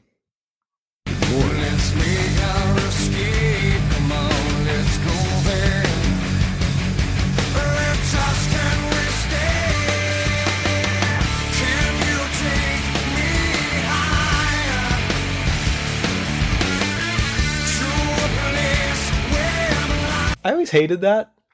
Where Well, it's yeah, it's a stupid riff, by the way. There's nothing rock or roll about that riff. but also, like, they're in the studio. He could have like overdubbed that lick, but he just stops playing the rhythm. Mm-hmm. And and then I guess the way they try to cover it is the bass goes up higher or something. Mm-hmm. Am I imagining that? It- But it's always bothered me. Like, if you really want to have that lick on there, why don't you just overdub it? You're in a fucking studio. I hate when I hate how the the guitar drops out just so he could do that stupid lick. Yeah, it was probably the uh, the producer uh, being clever and just clipped it out and it said like, "How about this?" And all of the yabos in the act fucking loved it. It is dumb. You think that there was a rhythm going underneath that? No, no, I think that I think at one time maybe there was, and then they just clipped it out so that it would sing more, so that that sweet riff would be Oh. heard more. God, it's fucking stupid. That's the kind of lick you want to bury, not feature. So this the st- these lyrics, uh, I'm going to tell you what they're about, though I know that you already know. Uh, Jesus. they're about lucid dreaming. No, it's not Jesus. well, yes, yes, and it's Jesus and lucid dreaming. He was having apparently the the Scott Stapp was having recurring nightmares about a guy. a guy, a guy with a gun chasing him around. and the only way that he could conquer it, according to him, is that he learned uh, how to lucid dream, and so that he could take agency inside the dream, and then the guy didn't come for him anymore. So you know, whatever works, you know, whatever port in a storm. So did he did he dream that he went to the gun range and learned safety tips and stuff? I mean, how far how deep does that dream go? I wish he went back into the dream and then got into another act, and then they quit. I wish he was dreaming about the playground in his mind. Here's a little personal experience. I saw Scott Stapp uh, solo open for uh, the INXS reunion after the TV show, and uh, unsurprising that uh, he's a drag. and uh, and while while some leather pants rule, his are stupid. Mine, mine, mine were awesome. Dalton had rad ones. Jim Morrison had rad ones. Scott Stapp does not have the same rad Yeah. ones. They're really dumb. They look like uh, sort of like cut like slacks. Oh, yeah, like those kind. Right. Yeah. Yeah, yeah, very dumb. Play it. Okay. We're only we've only got like 17 minutes left of this song. Oh God. I can't listen to more than like another minute of this. I just refuse. I'll quit. I'll quit the cast. All right.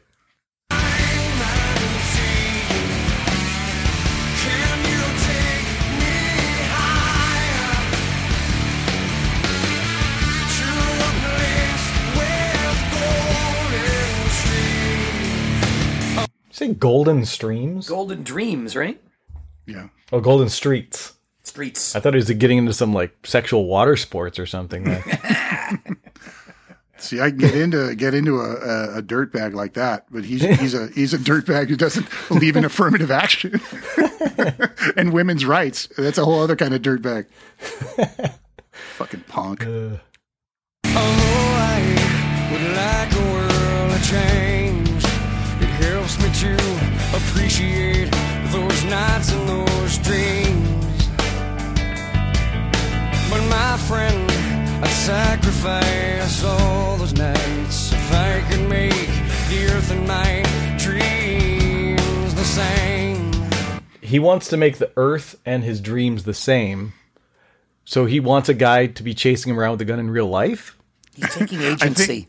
Yeah, he took agency and he got rid of the gunman, and so there's he's. I think he's saying that inside of his lucid dream that he's now made for himself, it's a better place to be.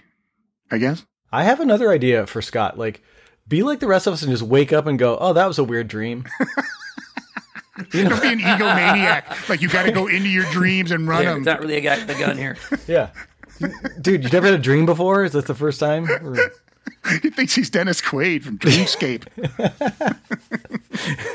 what an asshole! yeah, he thought Freddy Krueger was real.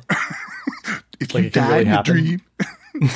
I remember. So this is the, this in 1999. I have a vivid memory of this. Um, it was the it was like summer or winter of uh, of that year. It's probably the fall of that year, and I won't say wh- whose house we were at, but Dalton and I were standing outside of a, of a rager Did you have on rad leather pants? we were at a party and, and just like all this hammered and standing outside the party. And this was on. This song was on in the party so we could hear it from outside. And just listening to it going, What? But, but what? Like what? it's so bad. And like there's nothing interesting happening. There's like a lot of really good music happening today. And like this isn't that. Why is it so like trying to figure out what I was talking about before? Like how does it appeal to the masses so deeply and so deftly? It is made for them and it they were people were ready for it. Like it does like you sometimes believe i think that you need to and i think you still should is aim for the for up high and they will meet you there. And they still did. It was still happening. There was still great music at the time but it's disturbing how 53 million people will buy this. I guess it's the same reason that fucking 75 million will vote for the fucking chooch you know like i Yeah. it, but it's it's it's it breaks my mind in half that it could be so appealing the as we got into the second verse, I was already sort of like over here rolling my eyes, going, oh, you know, and we're and even in 1999, we were becoming like a low attention span culture. right And I can't believe someone wants to sit through more of this song. Once they've heard that, the chorus is sucks, by the way. I mean, if anything, the verse is better than the chorus. Right i agree His singing is awful, but at least there's somewhat of a melody there. Mm-hmm. Okay, so once you get through the chorus, it's just different. It's not good or bad. It's just different. And then you go, oh, he's going back to this part where he's mumbling again, and then you're done. like you just want to get the fuck out. I don't get why who would want to sit through five minutes Yeah, and and eighteen it's five seconds minutes long. It's Yeah. absurd. It doesn't. It's awful. Look, it was a long dream. Gee, Mania, I guess so. The guy's reloading. Jesus. Another guy showed up. Is that his kid? Jesus. All right. So yeah, let's keep. I guess should we keep? We're two minutes into a five minute song. There's nothing to prove. Is there a guitar solo or something? Sure. Of course there is. Of course there is. But we have to get through this, you know, ponderous verse and then the that fucking shitty chorus to just to get to. The, is there a bridge, by the way? Also, Uh, I think it goes. I think they bring it down. Oh. They bring it down. Let's go there. I'm, tell, I'm telling you, I don't want to hear it. yeah. Well, let's let's get to the point where it, it comes down and then everyone cue up your coughs. uh, I'm just gonna listen to a little bit more here. All right.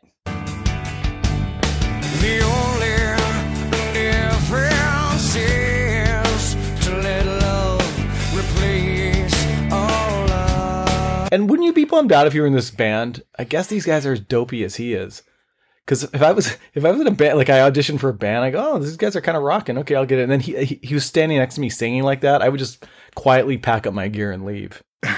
It sounds like a placeholder melody and that nothing is actually being said, but there are actually lyrics to it. But like apparently they wrote this as a like it, the birth of it was live from an improvisation. He just encouraged them like just start riffing, and then they watched the show back, and there was enough of it that they kept and turned into this.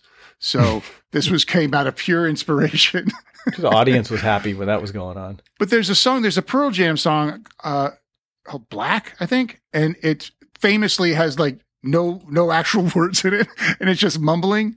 And it was a hit because they were so big. It's also got a catchy sort of melody, but it's not dissimilar to this. And I, f- it feels like that's what's going on. And people were just so in love with Pearl Jam from years before, and them doing that that this struck.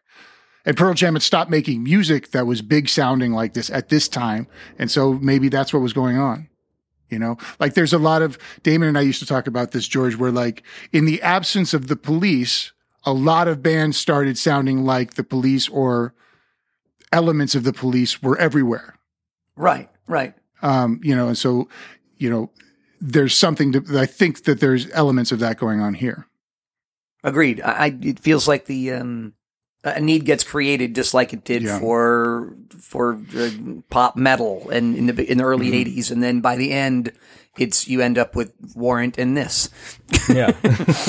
because but this need's been created and it's and not not it's never easy to get on MTV or become a star but when something's been I remember for the bands that came later it seemed easier because this thing was already here that everybody wanted like you're saying mm-hmm. Aaron and I think this is where they occupy that space and did I, I feel like I don't know what happened to these guys like they were huge and now what Yeah. they they open for INXS and stuff like what well, are they Well, he went so he left the band. He got kicked out. I think for he he was a horrible drug had horrible drug and alcohol Oh. problem. The bass player left first for the same reasons, and then and then right. he, he Isn't the guy that's with, the uh, with Van Halen's kid in this? Um, Mark Tremonti, was Tremonti, the guitar, right, yeah. was the so, as the guitar player. He's a fine player. yeah, Uh, you know, no no feeling one way or the other about him. To, as far as I'm concerned, I know Yeah. a lot of guitar players really like him. So, like, what do I know? Yeah. Um, Was he the So genius fine. who came up with that that I riff? think Oh, Jeez. it might have wheelie been a, wheelie wheelie. it might have been a Scott Stapp whistle that he just. uh, so like so there there is he got kicked out and then Scott Stapp left and then had this like crazy breakdown. yeah, he was always And- trying to commit suicide or something, right? some awful situations, Yeah, you know, yeah, and like and it's yeah. a terrible thing, and that's no good. Uh, I guess he got his life back together, but then Tremonti formed Alter Bridge. Serious question. Yeah. Serious question. Where the fuck was Jesus when all this was going on? Like Right. seriously, like what if you have if your faith is so strong to get you through the the, the storms of your life, like where the Right. f- your faith is bullshit, man. Fuck off with your no, it got real bad. You're right because now I'm remembering the thing. Now there was he was supposed to be this Christian and everything, and then I think there was a I think Aaron there's a video sometime in the early 2000s of him and Kid Rock double teaming some groupie. What? Yeah, I'm almost sure that's what happened. I don't know why that's in my head, but that yeah, there was a Right. yeah. It turned out like they were on the road together, and it turned out he was just a you know scumbag lead singer like everybody else. He, Yeah. You know, he was. Yeah, I'm Christian. Yeah, sure. Yeah, till uh, till everyone takes their top off. And these, you know, unsurprisingly, these guys got started in Florida. Thanks a bunch uh, for that. Florida. Yeah. Yeah. Yeah. Oh, it's what would Jesus do? I thought it was who would Jesus do? Right. Oh, the W's for oh. Damn it. I'm sorry. I'm telling you, that's a raw dog situation too. Those those guys, look, either one of them look like the kind of guys who have any idea where the rubbers are. No. Right. Well, I mean, you know, that, that's what I guess that's what's funny is Kid Kid Rock probably was was uh, was characterized as the piece of shit, and then and then here comes Scott. I love Jesus. hmm Yeah. Fuck, dude, such a drag. Say a little more, sure. You really want to? No, but if you want to hear it, We heard all of it. Yeah. Like there's this dumb build up. let's go there. that's all I know. Win or lose, I don't want to hear it anymore because I know that I will. I will lose. It was my fault for bringing it around. It's just one of those ones that's been hanging there like a meatball in my It mind. has. Yeah. Like Yeah, a playground. I didn't think Like, like a playground in my mind. Yeah, he's a real. Yeah, this is. You know, it's just sitting there. I was like, I gotta fucking address it. I'm cleaning out the closet. I, I solved my Billy Squier issue. I'm solving this now. George took care of fucking what Batman Fever or no Disco Duck. He took care of that. Everything. Got, we're like Michael Corleone. We're, we're we're taking care of all family business. It gets settled today. It gets settled Yeah. today. The baby gets baptized by Scott Stapp. And that baby, Scott Stapp. Baby Scott Stapp. Uh, all right. So I guess we're done, eh? Yeah. Yeah, yeah. All right. Well, chew on that. I have a decision to make Yeah. down here in the torture chamber. Do You want to turn a desk light on down there or anything? So you can see, see your lamp. notes. We throw him one of those like miner's helmets. Here. Yeah, right. I'm carrying around a little like a, a, a candle that I'm holding my hand in front of, like like Scrooge on Christmas Eve. Um, so I've I'm thinking about these two songs, which is my job today, and there's a couple of things that are kind of rising to the surface here. And the first one is I'm I have the two videos open next to each other, and uh, let's see, Playground in my mind has 2.6 thousand likes. Creed higher has 3.7 million likes. And by the way, I st- I didn't share with you the video yeah, thank you. because because I I, I, I want to start edging that kind of behavior out by me. Yeah. But the video has I think 68 million. So just so you know. I, sure let me take that back. It's 3.7 million views. You're right, but it, it is 20,000 likes. Okay, Yeah, yeah, as compared to the 2.6 thou It's a lot. on Clint Holmes. And here's another thing: these are equally horrible songs. I think George said. Who said about the the Tarantino use of this song? Right. Yeah, I Yeah, did. Yeah. he said that yeah. he could Like, be it could be used. You could get some sort of use out of this song, out of Playground in My Mind, it, like having you know, you know, the uh, what's her name, Uma Thurman walking through a, a building shooting people or something, right? Um, Creed. You, the only way you can use this song is either a like someone really wants to. They, they would use it unironically and therefore very aggravating, like just to rock you out or something, or or it would be Adam Sandler trying to do the voice and he'd be be fucking annoying. Well, also according to Aaron, you can use it for insurrection. yeah, it was the soundtrack to an Yeah, that's the playground in their mind That's right. That's right. is the Creed song. So uh, just by, by by the sheer fact that playground in my mind could be useful for something and Creed is n- useful for nothing, I think we're gonna have to go with Creed this week. No. No, it's been a long time, dude. Foiled Fuck you, by George. You've been Scott winning like a you've been George. You've been winning like a lunatic. I need one, baby. All right, so here's one for A Dog. The winner takes it all. Creed, Creed, Creed, Creed, Creed, Creed. Step, step, step.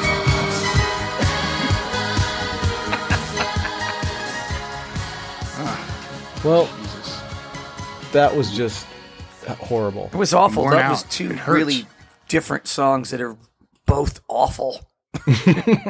Yeah, one hurt my mind, and the other one hurt hurt my very soul. Yeah. So like, I have nothing left to give. I have nothing left. Save as David. Usually Some I kind of can't- cleansing. Yeah, usually I can walk out of here with my with with, with my beautiful body exposed, but nothing else. But now I don't even have that. This is all falling just- apart. You're ruined. You're wrecked. I know. I feel. We chose this life. Totally. There's just too much dreaming going on, you know, about creepy, stupid things like either Yeah, either kids or, or guys chasing you with a gun, and and both and both chose to write about it. That was the thing. Like they they could have put it nipped it in the bud, you know, but no, we had to get two hit Right. songs out of it. Fucking s- hit songs. I mean, I, I never heard the one that George played, but the fact that you guys know it and was in your mind, I mean, it's stuck in George's mind a lot. It sounds like. Yeah. It did. It did. That was a huge song when I was a kid. Yep. Gee. Well, I guess it's my turn to shine here, lads. It is to help us. and we need to we need to get get the fuck out of here. And and the way that those two songs both had horrible lyrics, I think you're going to be quite satisfied with uh, this week's sorbet. So um, let's let's have Majel usher us in. Nice. Sorbet. Forget that shit. Yes, please forget that shit. All right, so I did a little uh, research in the Ear and Loathing archives, boys. You know, it's like that. It's that. It's about the size of that warehouse at the end of Raiders of the Lost Ark when they kind of tuck away the Ark. That's how big the Ear and Loathing warehouse is. The files. Yeah, lots of files and stuff. But um, I realize there is a decade that is tragically underrepresented in our sorbets, and that is the 1960s. Yes. Uh, George, Foxy George, presented us with "Drive My Car," which is a beautiful sorbet. Um, I played "Can I Change My Mind," which was 1969. And other than the videos, which was in, from the 50s, and I'm not sure if the Nat King Cole version George played us was the you know the Christmas song was Oh, it yeah. the 60s version or the 50s version or what? I Do don't you know. remember? Fifties probably. I think Yeah. the fifties. Yeah. I've never even gotten to the early 70s, I don't think. Oh yeah, for sorbets maybe. We've had plenty of early 70s tortures. Oh, yeah. like today, for instance. Yeah. But yeah, the 60s, there's only two official 60 songs in our sorbets. And there's, you know, how many buttloads of great songs from the 60s. So let's remedy that today. Yes. Let's. This is a song that I've always loved. And it's it's it's a it's a weird song. And then and, and I wasn't joking earlier when I said the lyrics. I, I had never do, you know kind of dove into the song really, other than just liking it. It's it's it's a fun, great song. But uh, now that I've studied it a little bit more, this fucker it just it blows my mind. It's it's great, and there's so many layers here. I'm gonna start playing the intro and then shoot you guys some some lyrics. So here we go. Let's go with uh, Damon's Sorbet, 1967.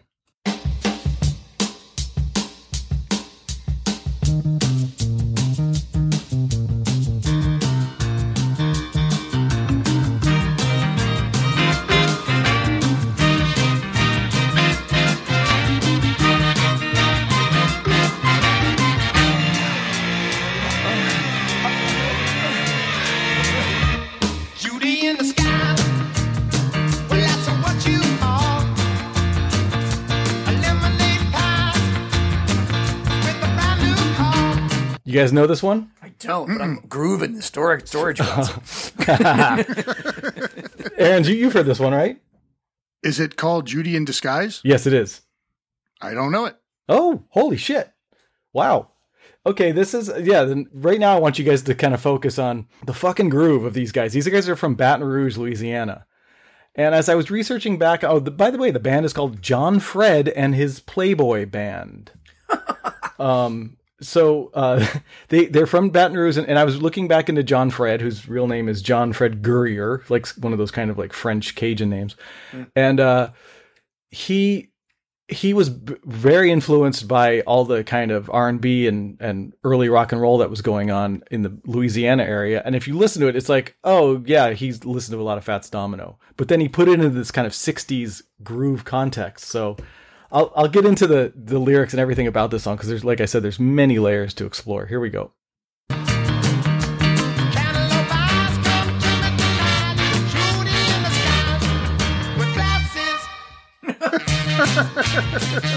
All right, let's talk about that real Like an quick. afterthought with glasses. now, think about what that a song that also came out in 1967, and it's about a girl in something See with the sky with diamonds. Lucy in the Sky with Diamonds. Yeah, that's- that's right. and so John Fred heard that the first time he heard that song, he thought uh, Lennon and McCartney were saying "Lucy in disguise with diamonds." Right. Hmm. And he kind of put that together with the fact that gr- this was the era when maybe it was like, you know, Jackie O had those giant sunglasses, and mm-hmm. and and you couldn't see their faces really, so they were almost like in disguise. Mm-hmm. Yeah. And he just started putting all these weird things together. And so when you listen to this, um, or you look at these lyrics about lemonade pies and cantaloupe eyes, he's he's completely doing a parody of a of a Beatles kind of psychedelic song. Yeah, so I was going to ask you. Marmalade skies, Rocking, right? rocking horse, rocking horse people eat marshmallows. Yeah, newspaper pies. taxis and all that stuff. So he's cheekily d- doing that in this kind of funky song about this girl, this girl Judy with these giant glasses. and so, and then I, as we get into some more of these lyrics, they're just so they're so fucking good. And I don't know if he just like accidentally in in the process of parodying the Beatles came up with these genius lyrics, or if they really were these genius lyrics. So let me get into the the next verse. Keep a wearing your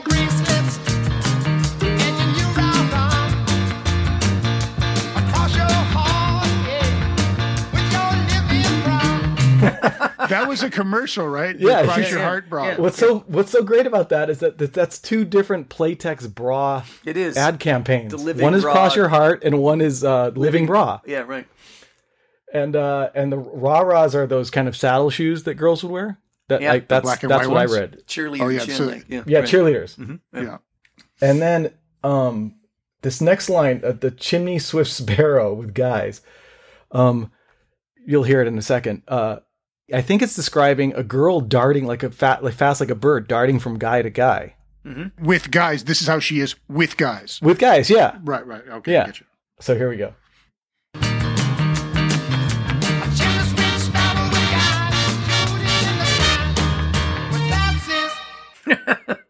Chimney sweep sparrow with guys, Judy in the sky with glasses. Sound like he fell off the microphone. With glasses. Now check out this bridge. He does it a couple times in the song. I fucking love. I love. I every time I hear this song, I love when they break down to this bit. Here we go. Tonight, come to me tonight. I take everything in sight. Unzip the strings of my kite. And that horn section is fucking awesome. I mean, that's like a Stax song or something, right? Yeah. These are like d- dopey white guys from, from that Baton bridge right there is exactly the bridge that I wrote for that song that I, sub- I submitted for the the ill-fated Mona's new recordings that never happened. Oh, But the one about Trump, the, baby, it's so pity that you're dangerous. Baby, it's so pity that you're dangerous. It was built up just like that, and I've never heard this song before in my life. Maybe I was in the. What was the name of the band? The John Playboys? Fred and his Playboy band. Maybe you were a Playboy. I love it. By the way, they're, they're originally called uh, John Fred and the Playboys, but then Gary Lewis came out with and the Playboys, so they had to change it. They didn't want to fight that Jerry Lewis lawyer. Yeah, exactly. All right, here we go.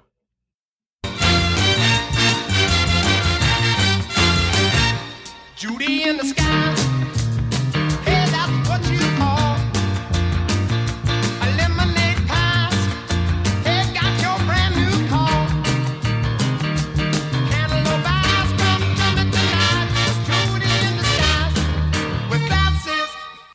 So is he saying when you say cantaloupe eyes, is is he just having fun, or is that like her her pupils are so big because she's stoned? Is that is that, is that what his intimation is?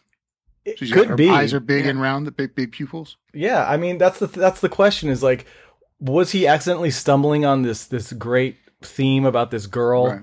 You know that she's kind of unexplainable and she's going from guys from guy to guy, and he can't. He, she's unattainable to him, or was he just doing these Beatles parody lyrics, and it ended up like making sense in a weird way? I don't know. I bet you it's that. I bet you it's that that he suddenly right because it's the culture too.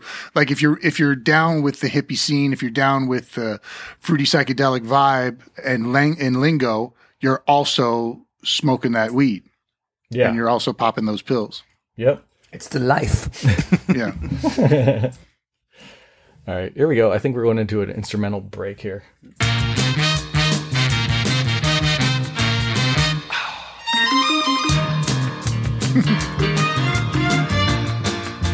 the band is fucking funky too. the, the, the, the, the bass player is, uh, is is working. He's getting paid for a living. Yeah, and and he's playing way up high on the neck, isn't he? Do do do do do do do. Yeah, so he can stay in one place Yeah. and not have to do any big stretches because he's got a lot of work to do. And and coming out of this bit, by the way, they did it at the intro. I didn't mention it then because I wanted to get into the song, but they they do this kind of build up, which is again total Beatles parody um, of that build up in Day in the Life. So as we come out of, of this instrumental bit, you'll hear him do it again. Come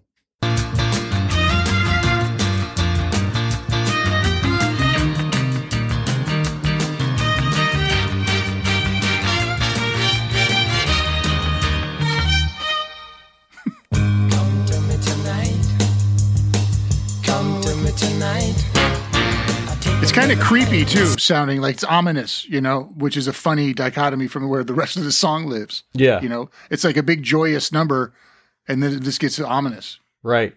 Very. It gets into this kind of seductive voice. Yeah. Sight.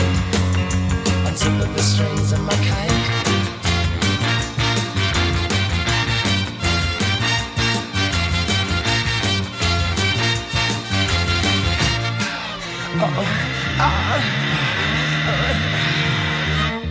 the strings of my kite. Judy in the sky. Yeah. So that was the build up. yeah. Yeah. It's not like they just had a problem with the tape machine.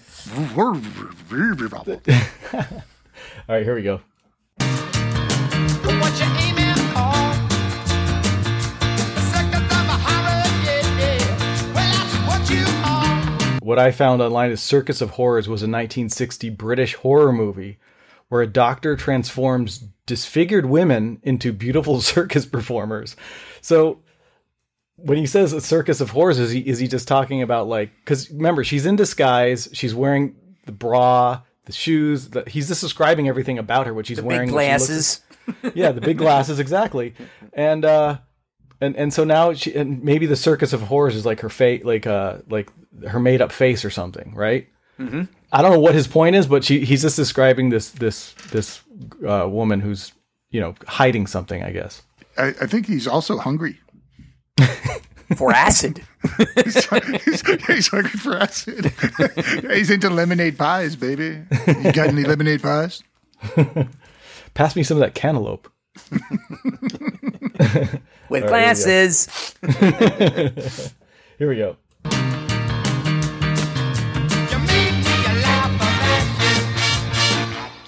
Guess I'll just take your glasses.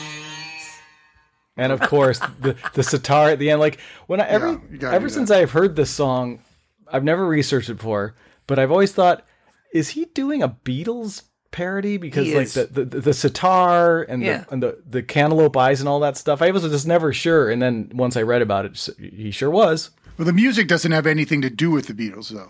Right? Uh, Yeah. uh, There's no references inside of the what the players are doing.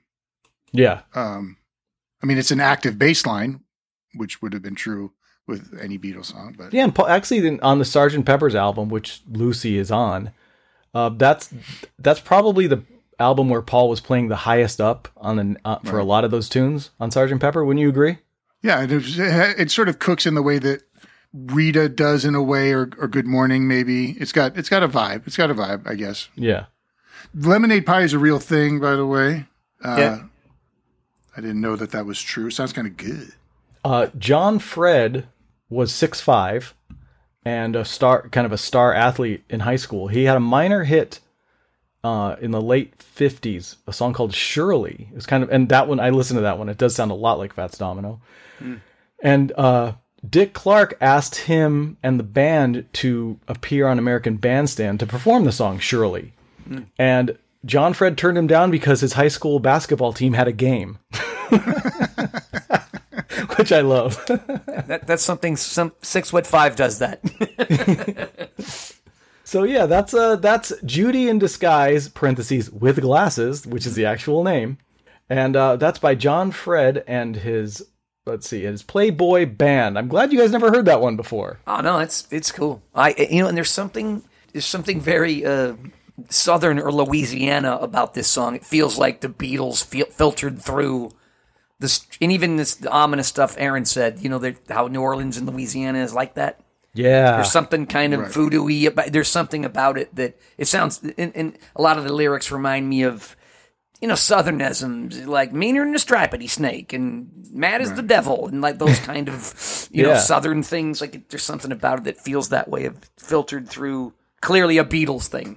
It's big smiles and handshakes while the other hand is lifting your wallet. Yes, right. Yes, well put. Yes, exactly. Right. New Orleans, yeah, B- Baton Rouge, Yeah, whatever. Right. it's, It's it's, like, boy, I'm having a terrific time. Pity I can't pay for it. Yeah, it's a, but I, I can feel all that in it. It's, it's a really cool Right. song, Damon. I, nice, nice job finding that. Yeah, I never never would have heard heard that ever in my life. Very it's great. cool. Wow, I thought that was a pretty big hit, but I guess you're right. Like the the oldie stations were always like 50s and 60s, and then you never then from then on it was classic rock. You would listen to you know the Eagles or or Steely Dan or whatever. Um, but so, Stones, Steely Dan, Beatles, Stones, um, Steve Dan, Beatles. You're thinking of Aaron's thing all the time. Stones, Beatles, Steely Dan, music I like. Music for me, you know. Music I like. All right, guy. But then at one point, like like oldies stopped being oldies, and they just they they kind of just did it by decades. Okay, well now we're in the '90s, so so oldies to us are '70s, you know, and then all these great old songs from the '50s and '60s just fell away. So if you didn't hear it on that first round of Right. of when oldies were actually a, a thing on the radio, like K Earth 101. You're just not never going to hear it again unless you seek seek out that kind of music. So I'm glad I got to Speaking of like you. Quentin Tarantino music, like that would be fucking perfect in a Quentin movie. Oh like- yeah, for sure. Like if he was in- uh, in dancing that- to this at Jack Rabbit Slims, right? right. yeah, right. Or just like all the songs that are played on the radio and, and Once Upon a Time in Hollywood, because there was everything that was happening at that time. Yeah. You know, in the 69, the summer of 69. Uh, fuck. Yeah. It's a wild song, man. It's very, it's a, it's a freaky scene. I, you know, I bet you too that they were a sweet bar band, you know, like Yeah. really, really rough and ready type of bar act, you know? Yeah. Yeah, Like a assuming act. that's them playing, because you know it doesn't. It, from what I could tell, they didn't go to you know L.A. and get this wrecking crew to play on it. I'm pretty sure that's the guys in the band and funky as hell. I mean, like maybe it's just in their in the in the water down there or something, the swamp right. water. Yeah, right. Yeah. Like the oysters, baby. So glad to get a 1960s song into the Sorbet collection. Yeah, really nice.